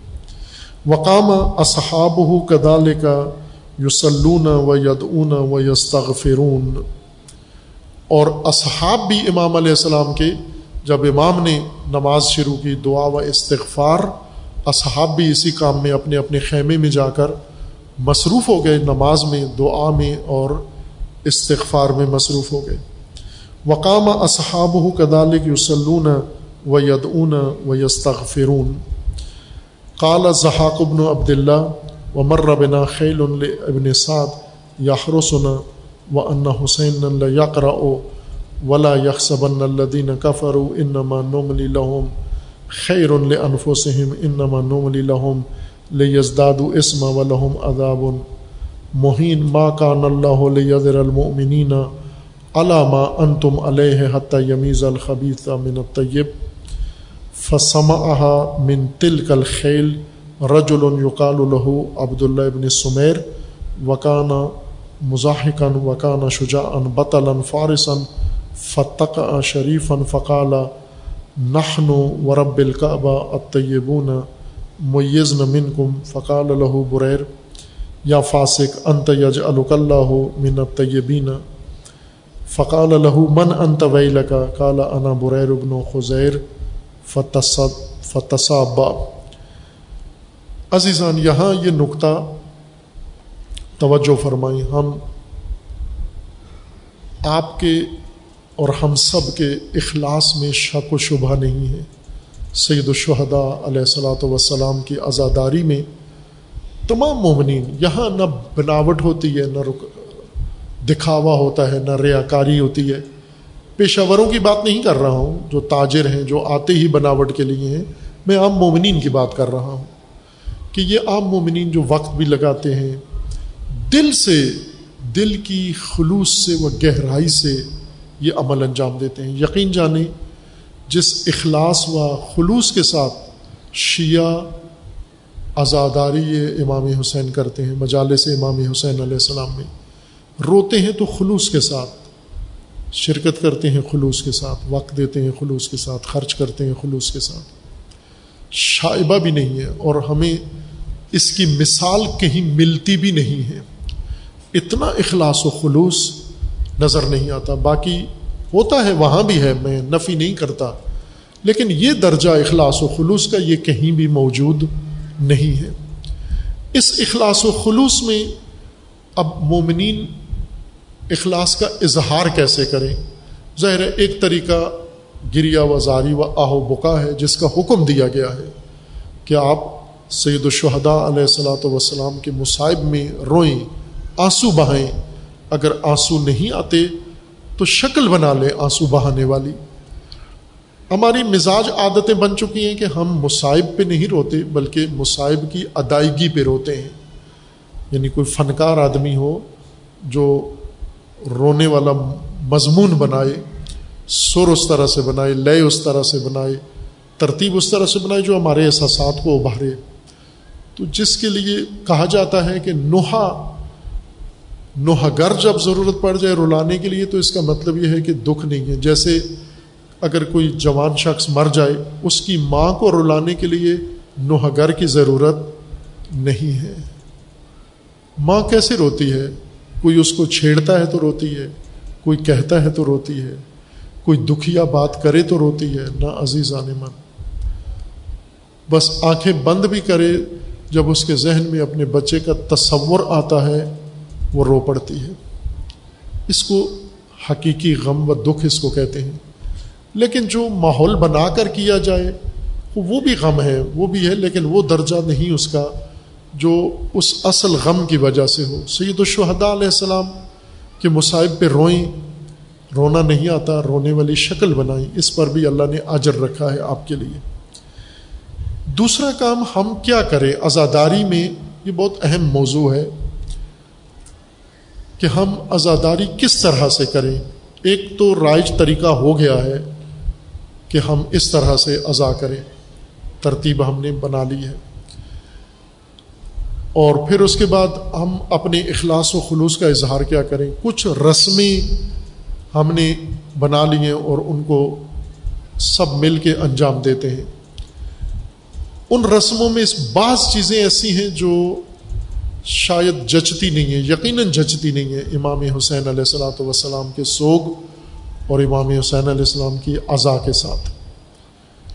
یہ مضمون میں بارہا پہلے اور انداز سے بھی بیان کیا ہے، لیکن چونکہ یہاں شیخ مفید رحمۃ اللہ علیہ نے اس روایت میں ذکر کیا ہے، امام حسین علیہ السلام کی شب عاشور۔ تو بہترین طریقہ ازا کا وہی ہے جو امام حسین علیہ السلام نے انجام دیا ہے، شب عاشور اور ازاداری کا۔ جس چیز سے امام نے کہا نہیں کرنا، قسم دے دی، وہ نہ کرنا۔ جس کو امام نے کہا یہ کرنا ہے وہ کرے۔ اور یہ تأسی ہے۔ مثلا ابھی ہم امام علیہ السلام نے کیا کام کیا؟ روایت میں ہے وہ رجا علیہ السلام و الا مکان ہی امام اپنے خیمے میں آئے۔ فقام اللیلہ۔ پوری رات شب عاشور قیام کیا۔ بیدار رہے۔ کل لہو پوری رات۔ یوسلی نماز پڑھتے رہے۔ شب عاشور امام نماز پڑھتے رہے۔ وہ یستغفر استغفار طلب کرتے رہے، مغفرت طلب کرتے رہے۔ وہ ید دعا کرتے رہے۔ وہ یا تجرا اور تجرو گریا و زاری کرتے رہے، روتے رہے۔ وقام اصحاب کدالک امام کے اصحاب بھی یہی کام کرتے رہے شبر و ید اون و یستغفرون وہ بھی دعا بھی کرتے رہے، نماز بھی کرتے رہے، عبادت بھی کرتے رہے اور استغفار طلب کرتے رہے اور اسی طرح صبح ہو گئی۔ رات ساری اس کیفیت میں گزاری اور صبح اسی کیفیت میں پھر جنگ کی جا کر۔ اب ہم نے جب کربلا کا منظر کشی کرتے ہیں ہم، کربلا کو آج کی دنیا کے سامنے پیش کرتے ہیں، تو بعض اوقات وہ کام جو امام حسین علیہ السلاۃ وسلام نے کیے ہیں اور اصحاب نے کیے ہیں، وہ ترجیح میں نہیں ہوتے، وہ فراموش ہو جاتے ہیں۔ اور جو کچھ امام حسین علیہ السلام کے ساتھ ہوا ہے، جو کیا گیا امام حسین پر، عمر سعد نے کیا، شمر نے کیا، لشکر یزید نے جو کچھ کیا، اسے ہم کربلا کی یاد کے طور پر تکرار کر دیتے ہیں۔ کہ یہ کربلا کی یاد کی علامتیں بنا دیتے ہیں، پہچان بنا دیتے ہیں۔ نہ عزیزان من ہمیں وہ کام کرنے ہیں، تأسی اقتدا امام کی کرنی ہے۔ اب انہیں امور میں اصل تو تأسی امام کی اصل جس طرح امام نے قیام کیا، یزیدیت کے خلاف، یہ اصل حسینیت تو یہ ہے کہ یزیدیت کے خلاف آپ اپنے امام کی طرح قیام کریں، اپنے وقت کے یزید کے خلاف، اپنے وقت کے یزیدوں کے خلاف۔ اور اگر یزید آپ کو گھیر لے اور آپ کے پاس وقت باقی نہ ہو اور آپ کے سامنے اب صرف موت رہ جائے، تو پھر کیا کریں ہم؟ پھر وہی امام حسین علیہ السلام سکھا گئے ہیں، بتا گئے ہیں۔ ظاہر ہے، پریشان آدمی تو عبادت نہیں کر سکتا۔ خوفزدہ آدمی تو اللہ کی بارگاہ میں دعا نہیں کر سکتا۔ اسے بھول ہی جاتی ہے دعا۔ یہ وہ ہے جو آسودہ ہے، یہ وہ شخصیت ہے، جسے پرواہ نہیں ہے، بلکہ یہ وہ شخصیت ہے جو منتظر ہے اب۔ اور اصحاب امام حسین علیہ السلام بھی اسی طرح سے ہیں کہ اصحاب امام حسین علیہ السلام ایک دوسرے سے سبقت لے رہے تھے، رغبت شہادت میں اور طلب شہادت میں۔ خوب، یہ چیزیں آج جوان بھی، مومنین بھی، مومنات بھی، سب وہ امام حسین علیہ السلام کا تمام عمل اہل البید کا آج دنیا کو تکرار کر کے، عمل کر کے، زندہ کر کے ہم بتائیں کہ یہ تھی کربلا، یہ ہوا کربلا میں، یہ منظر ہے کربلا کا، اس طرح کربلا برپا ہوئی اور کربلا گزاری گئی۔ جو عمر سعد نے کیا، جو یزید نے کیا، جو عبید اللہ نے کروایا، جو شمر نے کیا، وہ ان کا عمل ہے۔ وہ مومنین کے لیے جائز نہیں کرنا۔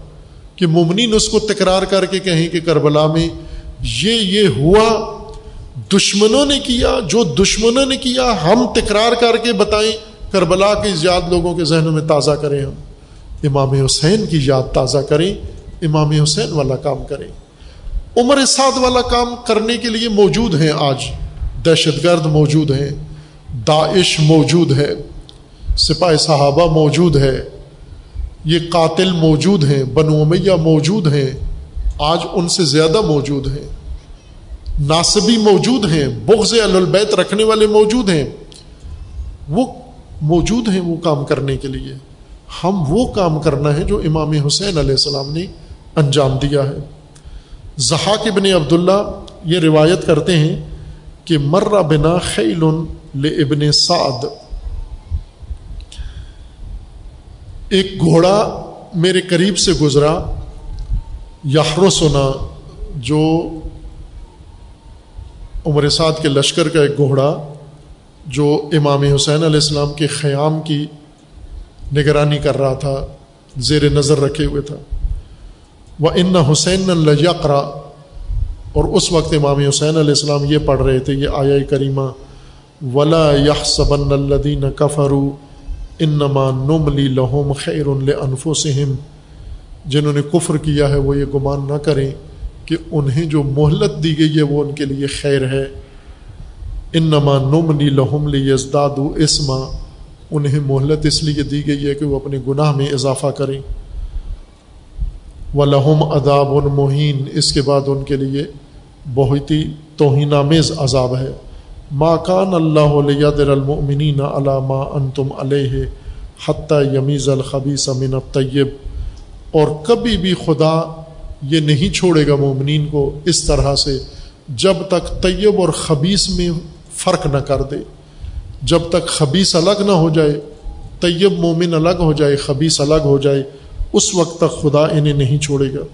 فسما منتل کل خیل رج القال الہو عبداللہ ابن سمیر، اس شخص نے یہ سنا، یہ جملہ امام کی یہ آیت سنی وکانہ مضحاکن وکانہ شجاعن بطلاً فارسن فتق شریفن فقال نخن و رب القعبہ اطیبون میز نہ من کم وہ عمر سعد کا سپاہی، یہ سن کر وہ کہتا ہے کہ ہم طیب ہیں، ہم پاک ہیں اور ہم تم سے ممتاز ہیں۔ فقال لہو بریر ابن و خزیر، حضرت بریر ابن خزیر نے کہا، یا فاسق ان تیج الک اللہ من طیبین تم فاسقوں کو، پلیدوں کو اللہ نے طیب بنایا ہے۔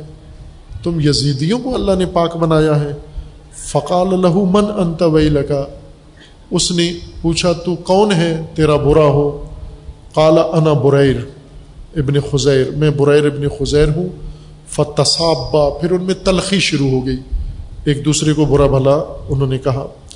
وہ اس بحل حسین ابن علی علیہ السلام فعبہ اصحاب بادہ صلاۃ الغدات سعید الشہداء علیہ السلام صبح ہوئی، نماز صبح ادا کی، پھر اس کے بعد اپنے اصحاب کو اکٹھا کیا۔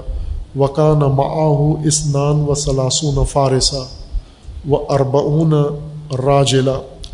امام حسین علیہ السلام نے بتیس گھوڑا سوار اکٹھے کیے اپنے ساتھ اور چالیس پیدل جن کے پاس گھوڑے نہیں تھے۔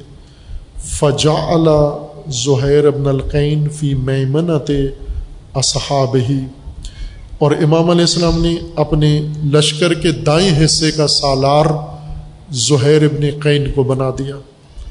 وہ حبیب ابن مظاہر فی میسرت اصحاب ہی اور حبیب ابن مظاہر کو بائیں جانب کے لشکر کا سالار بنایا۔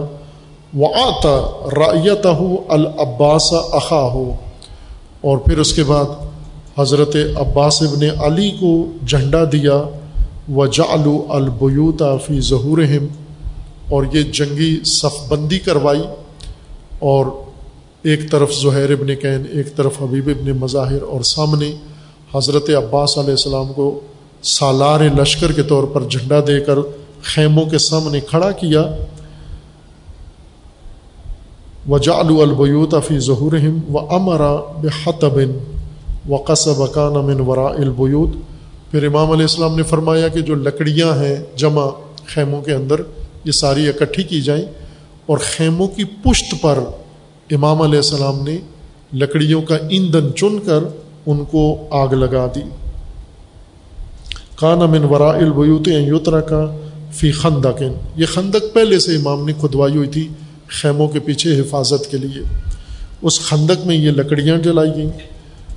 قد کان خوفرا ہنا کا و یوہر کا بن نار مخافت یاتو ہم من ورا چونکہ امام علیہ السلام کو معلوم تھا کہ یہ پشت سے جب ہم سامنے جنگ کے لیے نکلیں گے، یہ پشت سے خیموں میں آ کے گھس جائیں گے بیویوں کے پاس۔ اس لیے امام نے باقی حصے کے اندر خندق میں ایندھن ڈلوا کر آگ لگوا دی وہاں پر، اور وہ ایندھن جلنے لگا۔ وہ اسبہ عمر ابن سعد فی ذالک اليوم وہ یوم الجمعہ اور اس وقت عمر سعد آیا، وہ جمعہ کا دن تھا۔ وکیلا یوم السبت، اور بعضوں نے کہا کہ ہفتے کا دن تھا۔ فعبا صحابہ و خرج فی من معاہ من الناس نہ الحسین علیہ السلام وکان علی میمنت ہی اب یہ عمر سعد نے اپنا لشکر امام کے بعد تشکیل دیا۔ لشکر کا دایاں، لشکر کا بایاں اور سامنے والا حصہ۔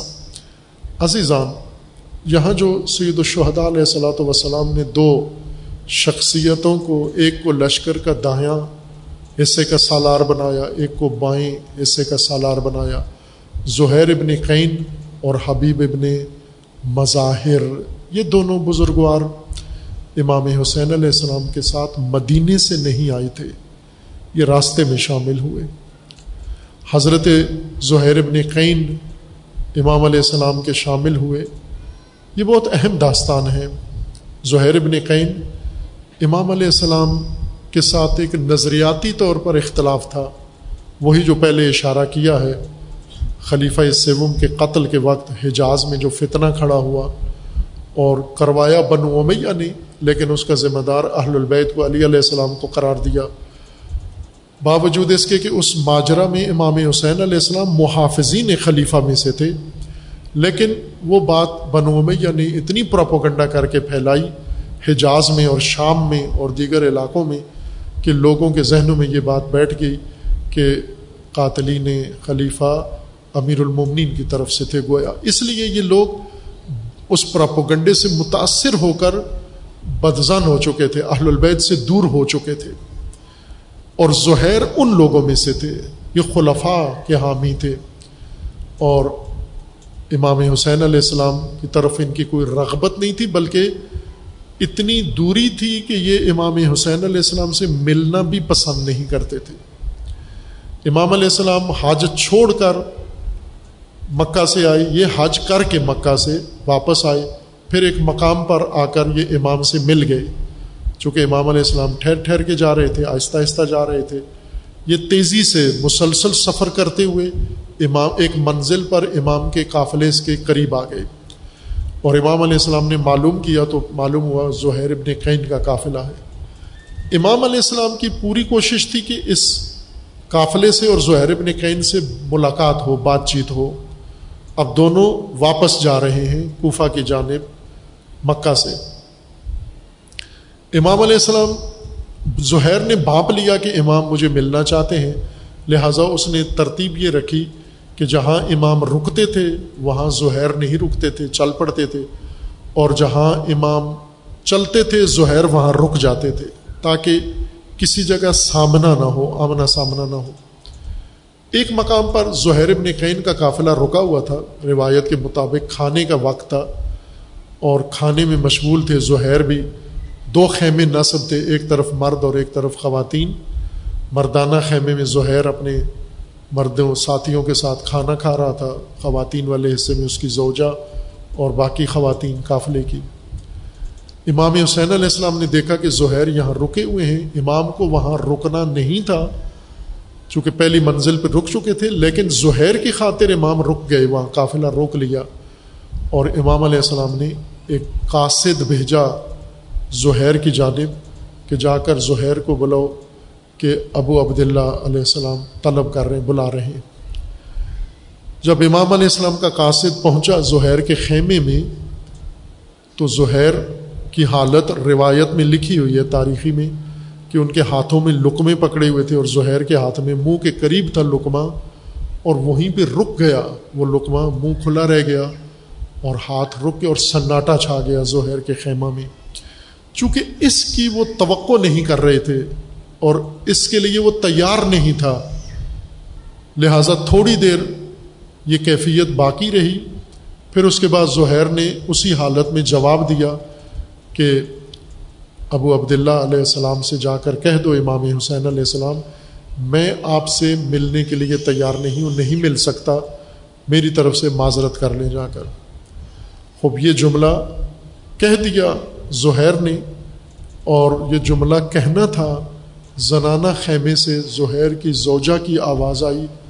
زہیر، شرم ہے، شرم کا مقام ہے تیرے لیے۔ تجھے معلوم ہے تجھے کون بلا رہا ہے؟ تجھے فرزند رسول خدا بلا رہے ہیں۔ تجھے معلوم ہے تجھے کون بلا رہا ہے۔ تمہیں فاطمہ زہرا کا بیٹا بلا رہا ہے۔ تو ایسے تو نہیں تھا۔ زہیر تو باوقار شخصیت رکھتا تھا۔ تو اپنے قبیلے کا سردار ہے، تو عرب کے مشہور شخصیات میں سے ہے۔ تو اتنا گھٹیا تو نہیں تھا کبھی بھی۔ تیرا اختلاف ہے، بے شک رہے۔ لیکن یہ تو نہیں ہونا چاہیے کہ تجھے حسین طلب کریں تو جانے کے لیے تیار نہیں ہے۔ تجھے جانا چاہیے۔ اگر تو نہیں جاتا تو میں جاتی ہوں۔ میں امام حسین علیہ السلام کے قدموں میں حاضر ہوتی ہوں۔ جب زوجہ نے یہ بات کی تو زہیر نے کھانا چھوڑ دیا۔ امام کے قاصد کے ساتھ روانہ ہوئے۔ قریب میں امام کا خیمہ تھا۔ امام کے خیمے میں گئے۔ حاضر ہوئے وہاں پر۔ روایات میں لکھے کہ چند ساعت، چند گھڑی زیادہ نہیں رکے۔ یعنی بہت زیادہ لمبی ملاقات نہیں تھی۔ چند وقفے، چند گھڑیاں گزری یعنی چند منٹ گزرے یا چند سیکنڈ گزرے۔ اور جتنی جلدی سے زہیر گئے، اس سے زیادہ جلدی سے واپس آ گئے۔ سید الشہدا اب کیا بات ہوئی؟ دونوں کے اندر یہ نہیں ہے، کسی روایت میں، مقتل میں یہ نہیں لکھا۔ صرف یہ لکھا ہے کہ جب زہیر واپس آئے تو حالت بدلی ہوئی تھی۔ حالت تبدیل ہو چکی تھی۔ زہیر واپس اپنے خیمے میں آئے اور آ کر اپنے ساتھیوں سے کہا، میری منزل تبدیل ہو چکی ہے۔ میں آپ کے ساتھ سفر جاری نہیں رکھ سکتا۔ میرا اور آپ کا یہ آخری مقام ہے۔ آپ اپنا سامان الگ کر لو، میرا سامان الگ کر دو۔ اور پھر اپنی زوجہ کو کہا کہ مجھے نہیں معلوم میرا انجام کیا ہوگا۔ میں نہیں جانتا میرے ساتھ کیا ہوگا۔ میں مارا جاؤں، میں اسیر ہو جاؤں۔ اس لیے میں نہیں چاہتا تو میرے انتظار میں سختی میں زندگی بسر کرے۔ میں تجھے یہیں پر یہ سب مال و منال دے کر آزاد کرتا ہوں، طلاق دیتا ہوں، تاکہ میرے بعد آسودگی سے زندگی گزار لے، میری انتظار میں نہ بیٹھنا۔ زوجہ کہنے لگی، زہیر، تجھے معلوم نہیں ہے تیرا مقام، تیرا انجام کیا ہوگا؟ مجھے معلوم ہے تیرا انجام کیا ہوگا۔ میں اس لیے کہتی تھی، ایک دفعہ جا کے حسین کے قدموں میں تو بیٹھ۔ ایک دفعہ جا کر حسین کی نگاہوں میں نگاہیں تو ڈال۔ ایک دفعہ فرزند زہرا کے سامنے تو جا تو۔ بات تو زیادہ نہیں ہوئی۔ نہ جانے امام نے کیا فرمایا اور زہیر نے کیا دیکھا۔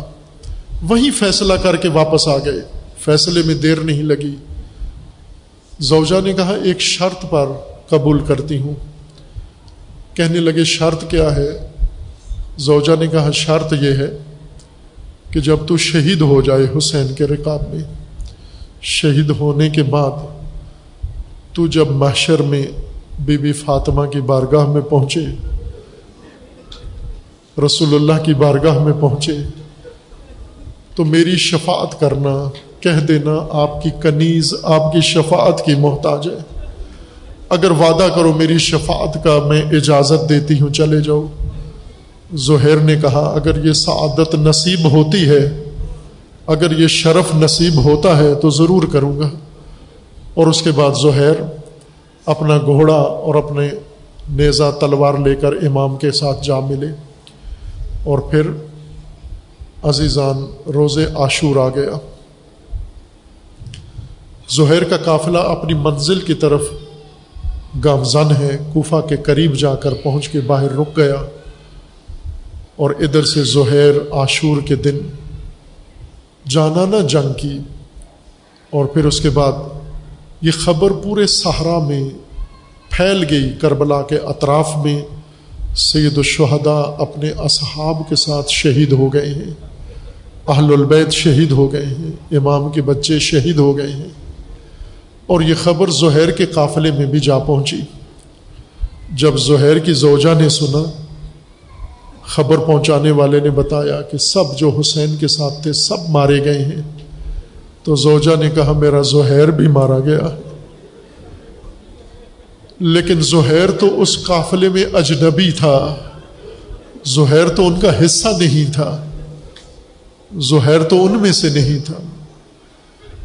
وہ تو ان میں اجنبی تھا، اس کی جان پہچان نہیں تھی۔ یقیناً امام حسین علیہ السلام اور آپ کے بیٹے اور صحابہ، ان سب کو ان کے عزیزوں نے، رشتہ داروں نے دفن کر دیا ہوگا۔ میرے زہیر کو ممکن ہے اجنبی سمجھ کر کسی نے نہ دفنایا ہو۔ اپنے غلام کو طلب کرتی ہیں اور طلب کر کر ایک سفید لباس رومال میں باندھ کے دیتی ہے۔ یہ لے گھوڑے پر سوار ہو کر جردی کربلا پہنچا جا کر دیکھنا اگر تیرا آقا زہیر ابھی تک دفن نہیں ہوئے، تو یہ کفن پہنا کے دفن کر کے آ جانا۔ شاید زہیر دفن نہ ہوئے ہوں۔ یہ غلام بی بی سے یہ لباس یہ کفن لے کر روانہ ہوتا ہے۔ جتنا فاصلہ اس کو کربلا تک تھا طے کرتا ہے، اور انہی قدموں پر واپس آ جاتا ہے۔ اور واپس جب یہ شخص آتا ہے اور ہاتھ میں رومال میں بدا ہوا کفن اسی طرح موجود ہے۔ یہ بی بی کہتی ہے، خدا بھلا کرے، لگتا ہے کسی نے میرے زہیر کو بھی دفن کر دیا اور پوچھتی ہے، غلام، آنکھوں سے دیکھا ہے، میرا زہیر دفن ہو گئے ہیں۔ وہ گھوڑے سے نیچے آتا ہے، خاک پہ بیٹھ کر سر پہ ہاتھ مار کے کہتا ہے بی بی تو اپنے زہیر کو روتی ہے۔ وہاں تو مولا حسین بے گور و کفن لاش پائمال لاش پڑی ہے، علی اکبر کی لاش پڑی ہے، مولا عباس کی لاش پڑی ہے۔ کسی کو دفن نہیں کیا گیا، تو اپنے زہیب بریر کو روتی ہے۔ اللہ لعنت اللہ علی ظالمین فسیعلم الذین ظلموا منقلب ینقلبون۔ اللہم بحق اسمک عظیم الاعظم العز الاجل الاکرم یا اللہ یا اللہ یا اللہ یا اللہ یا اللہ یا اللہ یا اللہ یا اللہ یا اللہ یا اللہ۔ خدا بندہ بحق اسماء حسنائے خود، بحق انبیاء، بحق اولیاء، بحق اوسیاء، بحق رسول اللہ، بحق سید الشہداء، بحق فاطمہ الزہرا، بحق شہداء کربلا پروردگار ہمارے قلیل سے ذکر کو اپنی بارگاہ میں قبول فرما۔ مومنین کے اخلاص و خلوص کو شرف قبولیت عطا فرما۔ جو مومنین اس دنیا سے رحلت کر کے انہیں جوار رحمت میں مقام نصیب فرما۔ پروردگارہ، جو بیمار ہیں انہیں شفائی کاملہ عطا فرما۔ جو ملتمے سے دعائیں ان کی دعاؤں کو مستجاب فرما۔ جو صاحب حاجات ہیں، ان کی حاجات کو برآوردہ فرما۔ جو مصیبت و مشکل میں گرفتار ہیں ان کے تمام مسائل و مشکلات کو برطرف فرما، جو سیلاب کا شکار ہیں، پروردگارہ، ان کی مدد فرما، ان کو ہر مصیبت سے محفوظ فرما، ان کے جان و مال کی حفاظت فرما۔ حکم حکومت کو ان اہلکاروں کو، مومنین کو پروردگارہ، ان سب مصیبت دیدگان کی مدد کی توفیق عطا فرما۔ خدا بندہ بحق محمد علی محمد مملکت پاکستان کی حفاظت فرما۔ اس ملک کو اندرونی بیرونی دشمنوں کے شر سے محفوظ فرما، ملک کے اندر امن و امان قائم فرما۔ مجالے سے آزاداری کی حفاظت فرما شرکائے آزاداری کی حفاظت فرما۔ بانیان مجالس، اہل ممبر ذاکرین و خطبہ کی حفاظت فرما۔ اپنے ولی حق، ولی اللہ اعظم اجل اللہ تعالی فرج و شریف کا جلد ظہور فرما۔ ہمیں حضرت کے عوان و انصار میں سے انہیں کی توفیق عنایت فرما۔ ماتم حسین۔